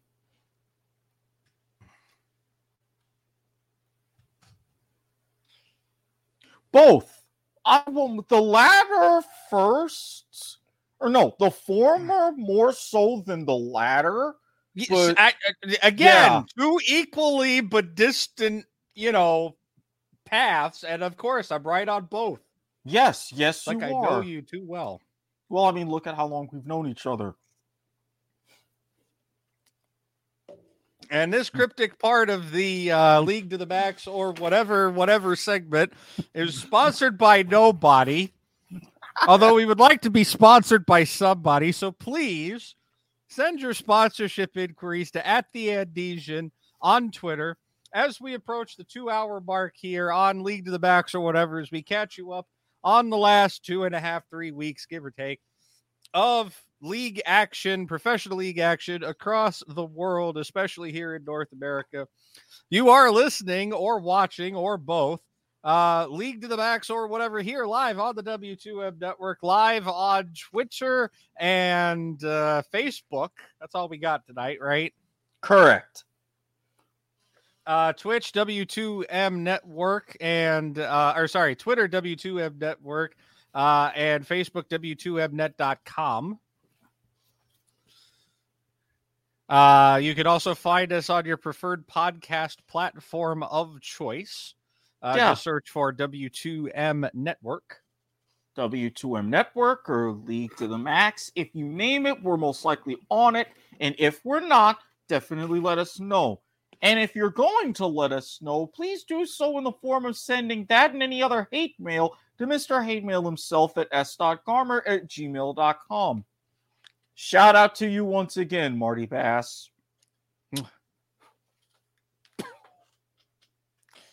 I set you up you took the pitch and you knocked the home run right out of a park Well, well, well, what can I say? You had one right in my wheelhouse. Now, is that the hell of a way to set up an hour law or uh, an hour station identification or what? I mean, this is how, when the two of us are at work, we do these sorts of things. We just start, you give us a primer, we'll work with the rest, and it'll be fucking golden. But I, for one, I want to see Doublelift come back to professional play. To, to go back to what we were talking about, though. But again, as I said, as I've said before, I am definite. I am a Doublelift fan. Doublelift has inspired me to play AD carry. Um, him and Sneaky are honestly like it's him, Sneaky, and Faker. I think are my top three professional players of all time. Um, I I I don't think Sneaky's ever going to come back. I think he's had the opportunity and he's just done. Um, which I kind of don't blame him. Um, his departure from Cloud Nine was uh, questionable at best and just downright atrocious at worst. Um, I think he's burned out on professional League of Legends, which is entirely understandable. Um, Doublelift, I think, like he said, I think he still got it in him. Um, he just needs to to de-atrophy the muscles, as you put it. Exactly. Um, is uh, uh, it, it, does Doublelift have the capability to come back to what other fans might call everyone else's trash level of play? Absolutely. Is it going to take time for him to get there? Yes. But the other the other issue that you have to look at as well is Doublelift needs a good AD carry to pair with or a good support to pair with. Mm-hmm. If you give him a shitty support, then you are going to not get the best performance out of him. We have seen him with bad support. He can only carry so far. Which is why I say you've got to pair him with a good support that he knows how to play with. Which leaves me back to the whole FlyQuest conversation we had a few moments ago. If FlyQuest gets the opportunity, they should take him. And it's actually in a convenient place because with FlyQuest, going back to the standings for the spring split, nine and nine, with the tiebreaker, they finished fifth. Okay. Then, as you go naturally into the playoffs, they haven't started yet, but they're in a decent position in the losers bracket. Are you expecting him to go ahead and lift you from fifth to first? No. But could you say from fifth up to fourth? Or maybe even third? Yes, that's a very doable. And then look at what you can do from third place in the summer split going into the summer playoffs. And from there, all bets are off for the rest of the season. I guarantee you right now. I'm going to call it right now, just like I called it back in December when we talked about Doublelift returning. If Doublelift comes back and gets on FlyQuest, right? Mm-hmm. FlyQuest will go third in the regular season. They'll go to summer playoffs and they will qualify whether it's through direct qualification or play ins. But 100% Doublelift gets them to worlds. Guaranteed. Doublelift wants to be back on that world stage. I can feel it. And he will fucking do anything necessary that he has to do to get him there. And he's fully capable of doing it. That's the scary part. I mean, And again, you can mark my words like we've like I've said so many other times on this podcast. And not a single one yet has come to bite me back in the ass yet. So Emphasis on yet.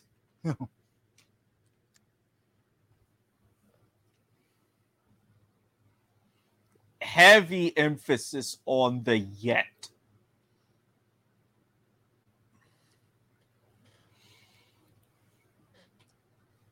What I mean, Stranger Things.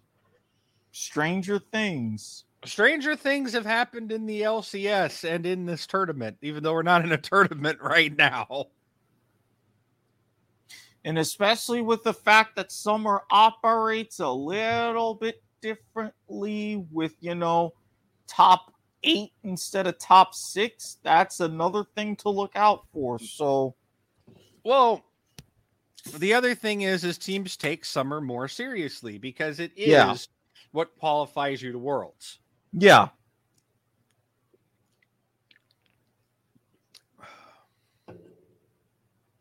So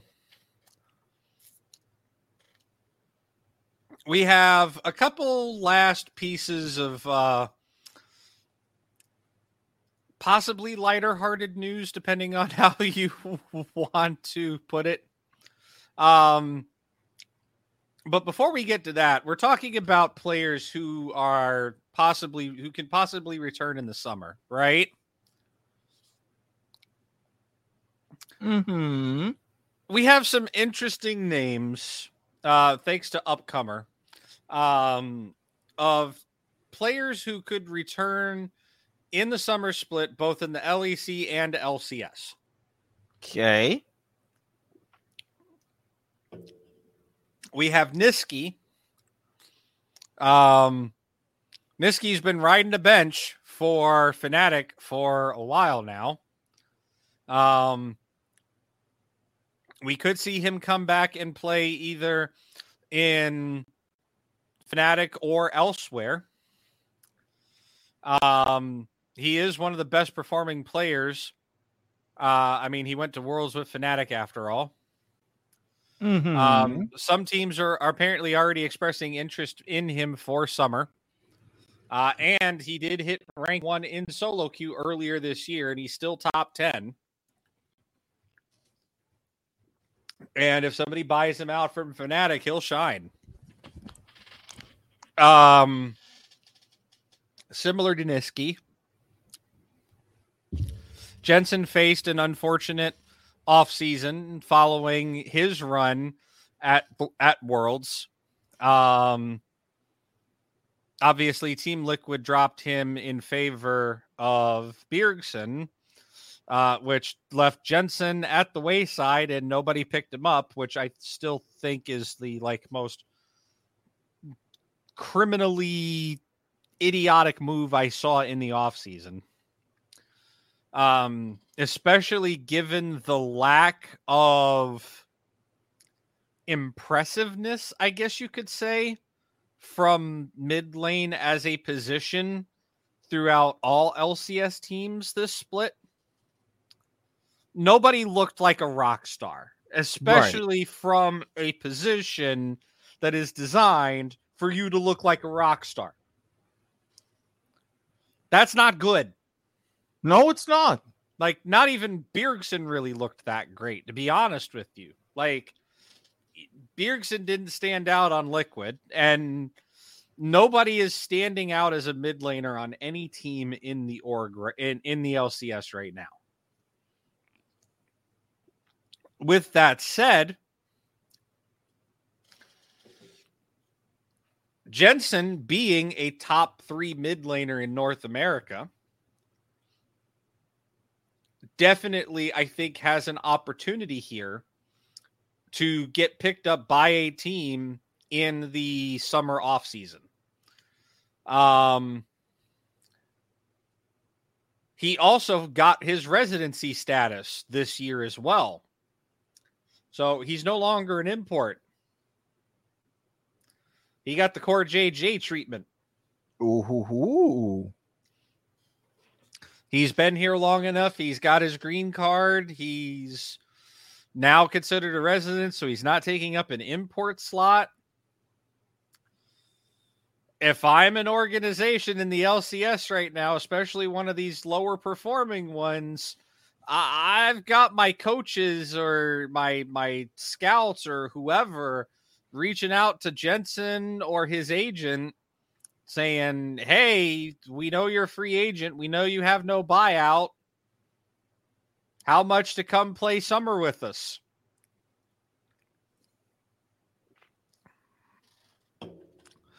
And uh to to do it again, but wait, there's more. Um, to pull a family feud reference, we'll double the points if he ends up on the same team as Doublelift. The two have played together in the past, if I remember correctly. I could be misremembering here. Um, actually, no, yeah, they played together in the past because double he was still on Jensen was still on Liquid when uh Doublelift was there. Um, and yeah, no, I, I it's that's an unstoppable duo. I think. Sounds like it is to me. Um, excuse me. Um, speaking of mid laners, um, Jiizuke uh, from Evil Geniuses uh, got released uh, after playing there for two years. Um, the problem is, is there's better options than Jiizuke, right? There's a lot of mid laners needing a team. Um, you got Nisqy who could come over to the LCS, could stay in the LEC. Um, you got Jensen who I think is the number one. Like, if we're talking NFL, you want to talk about like number one free agents. This Jensen is definitely the number one free agent in the league right now, like hands down. I don't think there's anybody on that level that can compare. Maybe number two is Doublelift, especially now that he's announced that he is willing to come back to professional play. I don't think because of, of Doublelift's rust, if you will, that he is number one on contention, right? Or in Right. or like in contention for that number one spot. But I could definitely see him as a strong number two. Um, if if Nisqy were to say that he was willing to like outright explicitly say that he was willing to come back to the LCS, um, then I could see that. I could see him either number one or number two. But yeah, no, by far and wide, Jensen is definitely the number one free agent in the LCS right now, especially the number one mid, the number one free agent at mid lane. Which again, having seen the games this split, some of these teams really need to consider or reconsider their mid laners. Some teams took some chances and didn't happen. Um,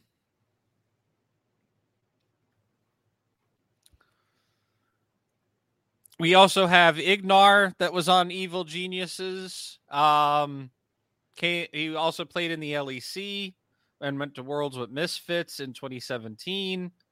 Um, he's a free agent. He's up there.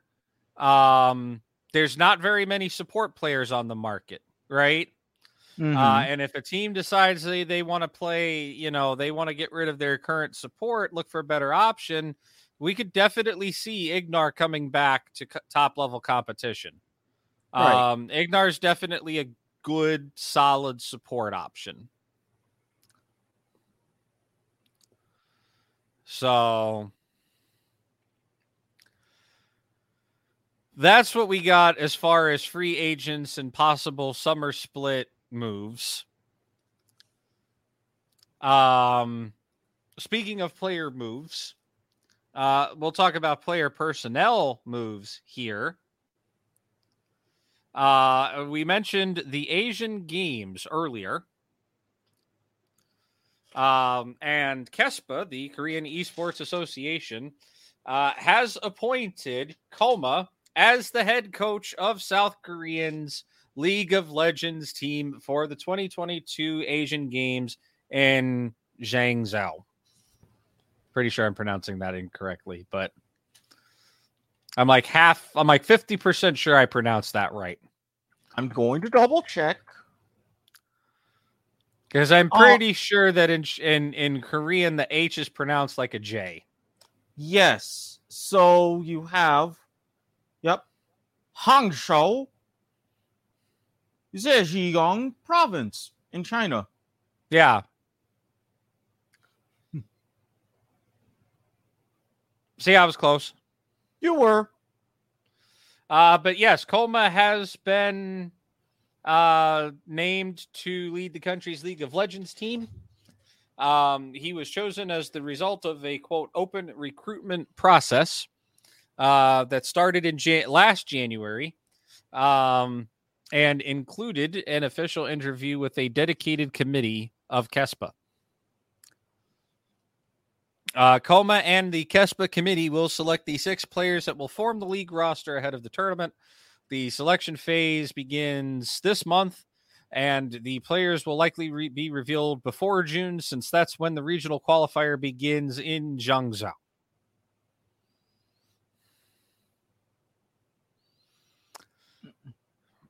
Uh.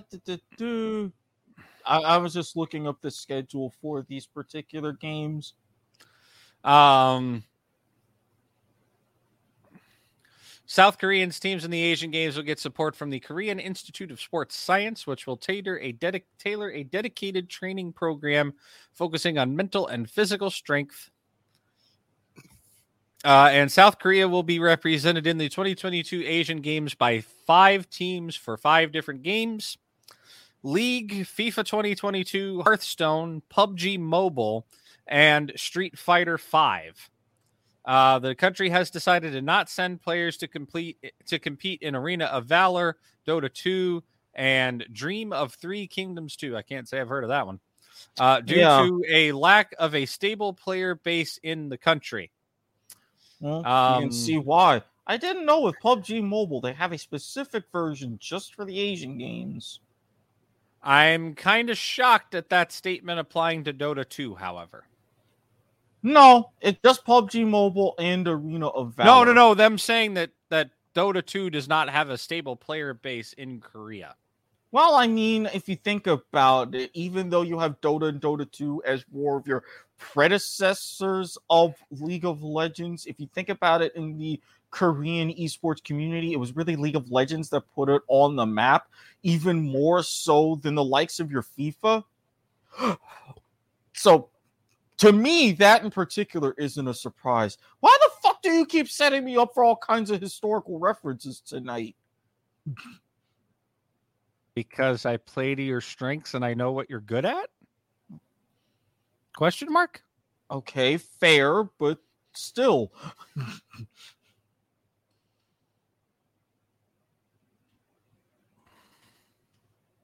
Uh, meanwhile, Kkoma is, of course, managing uh, Damwon Kia, uh, who did not do so hot. Um, who uh, will have, uh, yeah, so he's done actually because they did wrap. Um, as I'm reading the rest of this article here from Dot Esports, because again, I'm hellaciously behind on the news. Um, so since he's not going to, uh, if I'm correct, I don't believe Damwon is going to MSI. Um, I know MSI's thing is weird. I'm sure we'll know like all the teams that get qualified in. Um, because I think Korea gets two, but I don't believe Damwon Kia didn't come in second. It was Gen G. So yeah, no, Damwon Kia ain't going to MSI. Yeah, they finished third in the regular Yeah. season and got knocked out in the semifinals. Yeah. Uh, so he's got through like June, July to, you know, work on this whole Asian Games team. Um, so I wish him the best of luck with that. And I wish South Korea the best of luck in that. Uh, let's go Kkoma fighting. Well, I mean, honestly, if you think about it, this is a very unique opportunity because even though esports has been prevalent in both the Asian Games, the Association of Southeast Asian Nations, for the Asian Games proper, after being a demonstration sport all this time, this is the first time that these games are going to be medal events. Keep that in mind, especially with strategy going forward. I see that smirk on your fucking face. Okay? I don't like it. I see it. Because you know the conversation that's eventually going to have to come up after these games conclude. Yeah. And that's all I'm saying about that. Yep. Um, so there's that. Um, so we had a few patches um, while we've been gone. We try to cover some patch notes here. Um, we went AFK just like Riot went AFK for two weeks, uh, just not in the same two week time span. Uh, but in the 12.6 changes for League of Legends, um, we had some very big changes uh, that were oddly not announced in the patch notes. Um, the Nexus used to sit at 5,500 health, right? Mm-hmm. It also regained 10 health per second if left undamaged. In patch 12.6, the name the, the Nexus has been nerfed to 3010 health and no longer regenerates health. Oh, that's not good. As good. Um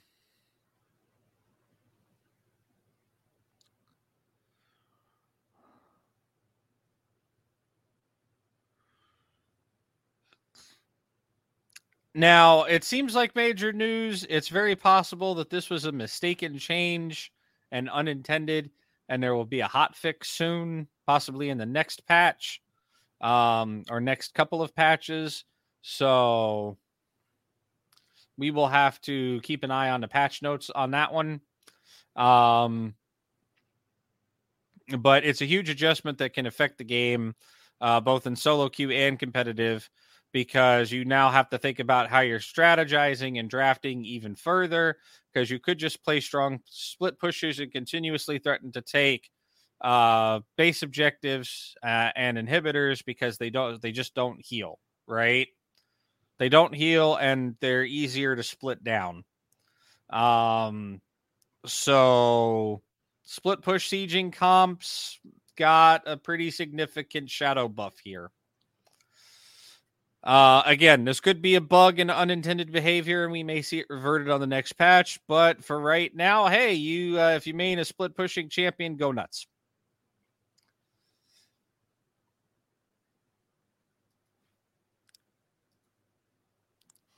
Um, in other news, um, Riot Games announced a couple of weeks ago, actually, um, right before we went on hiatus um, they have announced an equity investment into the animation studio behind League of Legends Netflix inspired anime show Arcane. Uh, they, which is uh, Fortiche Productions.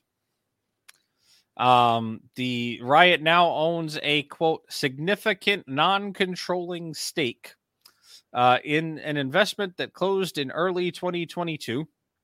Uh, as a result, uh, Brian Wright, the chief content officer at Riot, and Brendan Mulligan, the director of corporate development at Riot, will join Fortiche Productions board of directors, according to Riot's press release. Um, the various collaborations with Riot Games and especially Arcane have made Fortiche Production a new major player on the international animation scene, said Pascal Charrue, Jerome Combe, and Arnaud, Arnaud Delord, co founders of Fortiche. Riot Games, by trusting us, have given us the means to achieve our common ambitions and has shown that it is possible to offer new content that can reach a large audience. Uh, and this is a production studio that has actually been working with Riot since uh, almost its infancy, since 2013, way well before Arcane was even a thought of going into production.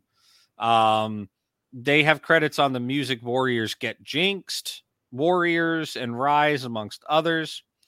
Um, excuse me.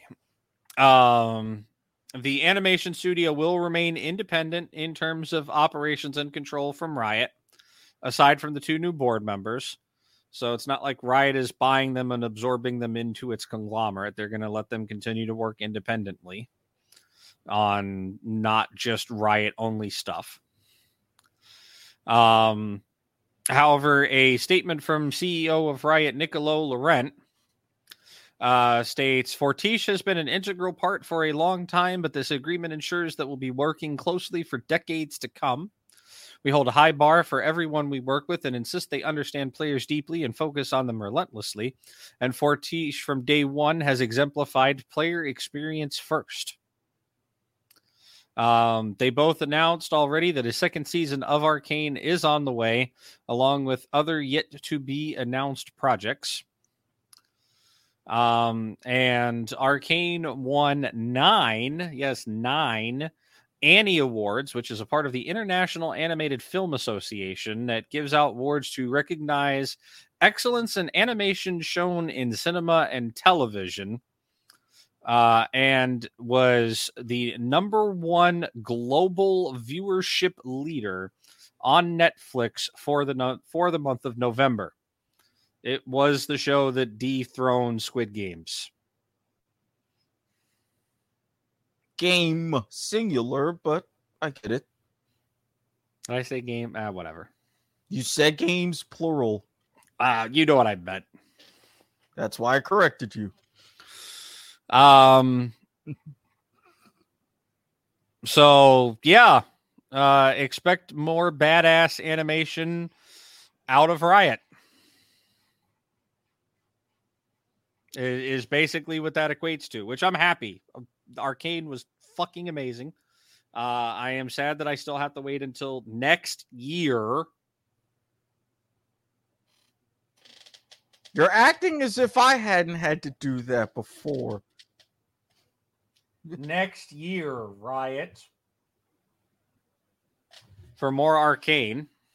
Again, uh, for those of you who watched Mad Men back in the day, especially with the final season that they split in half and aired a year apart, I've been there. Not to mention how many times and how long I've had to wait for fucking Westworld. Um, yeah, I, I I can't wait for it to come back. Plain and simple. Um, in more culturally relevant information, even though the fad is now dead, long live the fad. Um, do you remember Wardle? Wordle, yes. Not the same since they got bought by the New York Times. Yeah, no, that's definitely gone downhill. Um, well, guess what? Uh, somebody in the League of Legends community created Yordle. Yes, that's correct, Yordle, because it's based on Yordles in League of Legends. Um, which is a word guessing game that requires t- players to correctly identify a champion name in six tries or less. Um, they also added a bonus round with spell names and ability names. Um, but yeah, instead of any old word, play players are tasked with guessing a league's champion name, or league champion's name, not league's champion name. Uh, and unlike Wordle, Yordle does not limit its word options to five letters. Yesterday's uh, Yordle was only four, while today's challenge is a five letter name. Um, so yeah, uh, and we'll have the uh, we'll have the, the the link to that in the description of the video in case you would like to try it out yourself.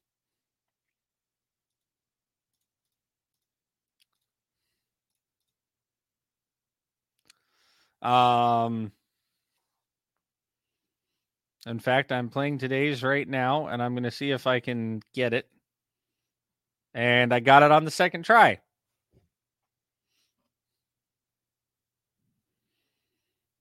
I'm not going to spoil it for you.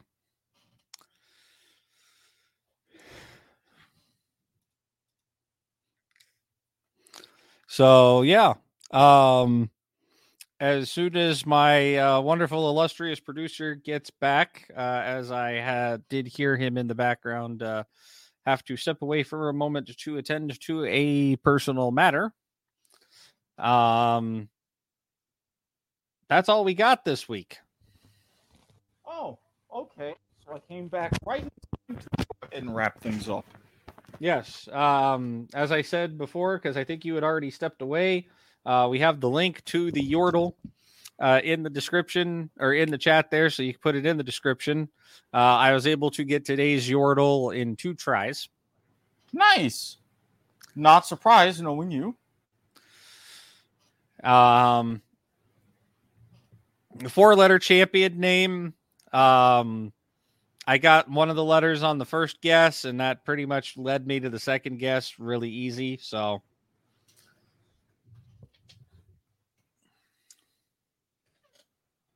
At least you don't try some of the different math and numerical based ones like I have. I think this is the first one of these I've ever done. Actually, no, I take that back. I tried Wordle once and I was like, nope. Dot AVI. I actually had some decent success at Wordle. I just didn't give enough of a shit to try it every single day. And the link will officially be in the description when this is posted.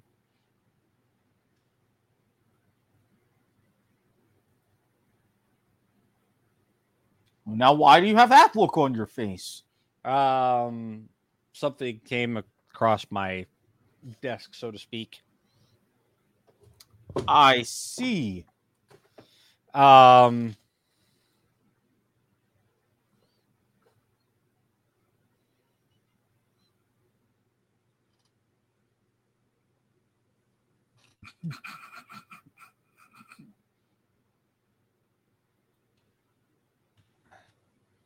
See, this is the kind of weird look that you give because it's like, okay, it's intriguing.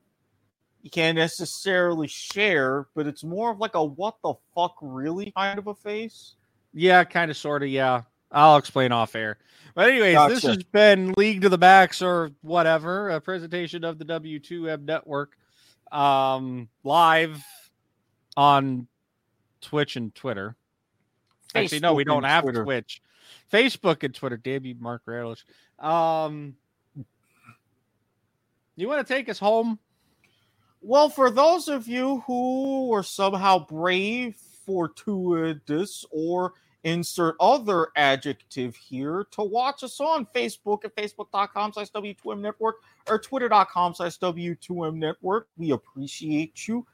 When we are not intervened by one Mark Radulich, we're live on Twitch at twitch.tv slash W2M Net.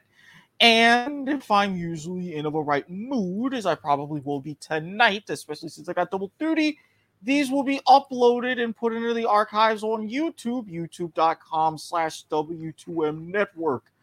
Thankfully, we won't have to worry about certain things this episode, so we're off to a hot start there. However, if you prefer to get your more enhanced slurping sounds when you take your pod- podcast orally, do not fret whatsoever. Pepsi As you for podcast. As you get to enjoy that shameless plug of Diet Cherry Pepsi on Stitcher, Spreaker, Podbean, Castbox, Overcast. You can rate and review us five stars on Spotify, Google Pods, Apple Pods, iHeartRadio, you name it, we're practically on it. And if not, send your hate mail to s.garmer at gmail.com. He may not fix it, but we will. Again, it- it- it's opening day. I'm like, Oh, it's fuck. it's it's it's going, going, going. Gets out of here. damn it. I don't want to quote any Yankees power hitters when I make this analogy. So, as a Rays fan, I'm just going to stop there. I'll see you all as we'll discuss opening day on the Broadhurst Watkins Sports Report Sports in black and white. On Thursday when we were Sorry, I didn't expect. I didn't realize you were actually expecting me to say it this time. Well, uh, again, I set you up. It's the synergy, it's the wavelength. It is We the will- wavelength. We will be discussing opening day. We may have a stream of consciousness depending on what games are on. And naturally, we are going to discuss the remainder of the action from the final four, where a certain someone, Harry Broadhurst, and his team, I already got the message Rock Chalk Jayhawk, they are your national champions. We'll be going over that more in depth as well. So, so what you're telling me is Harry Broadhurst will definitely be heard that night. Yes, heard and seen. It's kind of his, his thing, as well as for some of my other shows. Because, um, needless to say, Lilags isn't the only show that's potentially going to have a very significant news desk. Oh boy. Um, Yeah, we definitely have. Uh, I'm glad we're covering. Uh, what the hell are we covering tomorrow? Let's make a deal. Is it Let's make a deal? no, it's card No, charts, It's card, which is Sharks, yeah. actually more relevant, all things considered. uh, yeah, that's that's that's irony for you. Um, yeah, no, we're thank God we're covering an easy show to a light show tomorrow. Because yeah, we got a bit we got a bit of a news desk. Um, we we got the uh, we got the list of ABC summer fun and games renewals and cancellations. Um, there's some Wheel of Fortune news uh, that's been I- making the rounds. There's Jeopardy news. Hi, Harry. Oh wait, is it the same Jeopardy news that I heard? Um, I I probably yeah. Um, the same Jeopardy news that's been going around about a big Jeopardy history making moment. If I- that if that makes any sense. I believe so. Yes. Uh, so we'll be we'll be taking a few moments to talk about that, uh, and then we also have to talk about um Oh, so yeah, we're gonna have twice as much news. yeah apparently we've got a oh god we got a large news because i just I, that's that when you posted it in the chat there that's news to me yeah, So, apparently I um, just broke some news to the rest. i'm gonna have to i'm gonna have to google that tonight Yeah. um so i could be caught up on it to cover it tomorrow i'm glad you told me Yeah, I that's what I thought. I, you're welcome. no i was Yeah. thinking about the other i was thinking about the thing i posted Oh yeah, that's why I was like, oh that. Yeah, yeah. yeah no um and then we have me talking about the prices my prices right live experience and some more detail than we did on point of viewer game show podcast talk about the game show appearance you know Naturally, naturally. Um so yeah no tomorrow is definitely uh things will be back to normal on life is like a game show we will not be incessantly talking out of our ass about the price is right for four hours and 38 minutes We just went through a very long slog of a test match, so we're gonna give you a break. Yeah the only prices right you'll be hearing about is maybe 15 to 20 minutes of me talking about the prices right live. And that's it. Actually no sorry we got to cover the prices right uh, we got we have two things about prices right to cover. There's actual prices right news ish not we never said 90 minutes, Harry. Yeah, I never promised 90 minutes on this podcast.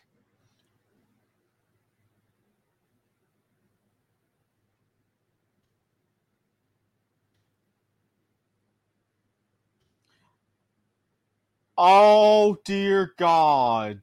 Oh, I am not looking forward to that. Yeah, there will be soapbox moments tomorrow, folks.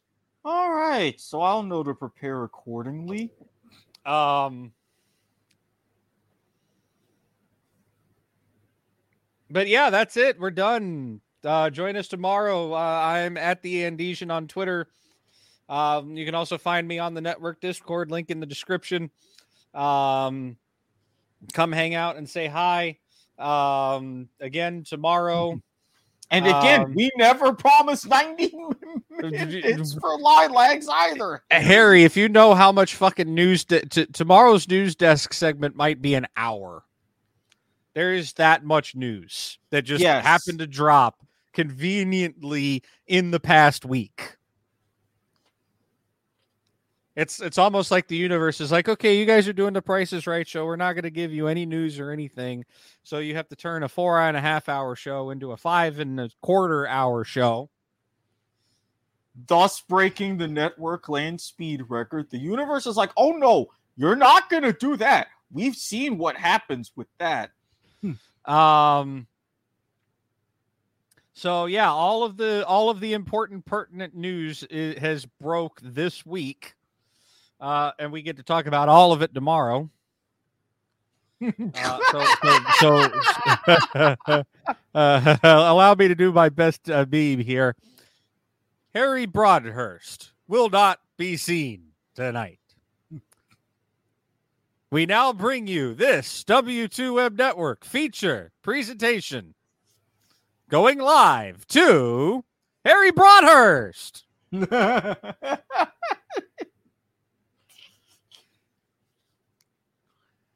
Ugh. Anyways, join us tomorrow night. Life is like a game show. Uh, we have all wonderful other sorts of shows. Like Eric said, he is on the uh, Broadhurst Watkins Sports Report. Sports in black and white. Uh, available Thursday nights on the network. Uh, Point of Viewer Sunday nights here on the network. You catch myself, uh, you, uh, Eric here. Uh, this week we should have Harry and Rancid Randy back for a continuation of the Mhm. brackets. Correct? Correct. Um, so for those of you who are watching the greatest sports movie of all time bracket, that'll be back this Sunday. Um, and as always, uh, League to the Max is back here on Monday nights, at least for uh, the remainder of playoffs, which should be another week or two here. Uh, for most, uh, for the rest of the remaining regions, Yeah. uh, we all, may all of the all we of the playoffs will wrap up the week after Easter. So that's what three weeks from now. Thereabouts. Um, if we're talking like from today, two and a half weeks, because we're going up to the 24th. Okay. So we'll probably take like the first week of May off Okay. um to prepare for MSI since we'll be doing a lot of coverage on MSI. Um which if I remember correctly MSI starts it's like the 10th or the 11th something like that. I believe the 10th. Yeah. Um so yeah, we'll probably take that first week of May off uh to get ready for MSI coverage. Um but yes, League to the Max is back. Uh it's playoffs uh mode here. Uh so we'll be continuing to bring you the uh, latest news on playoffs, player movements, player personnel movements, uh mysterious fraud and embezzlement scandals, players coming out of retirement, you know, the whole nine yards. It's a typical week in the league, right? um, but, anyways, for now, for myself, Brian the Andesian Espinosa, and my wonderful, uh, illustrious, uh, disembodied producer, Dr. Manhattan over there. Um, thank you for tuning in. We will see you tomorrow night for Life is Like a Game show here on the W2M network. Good night.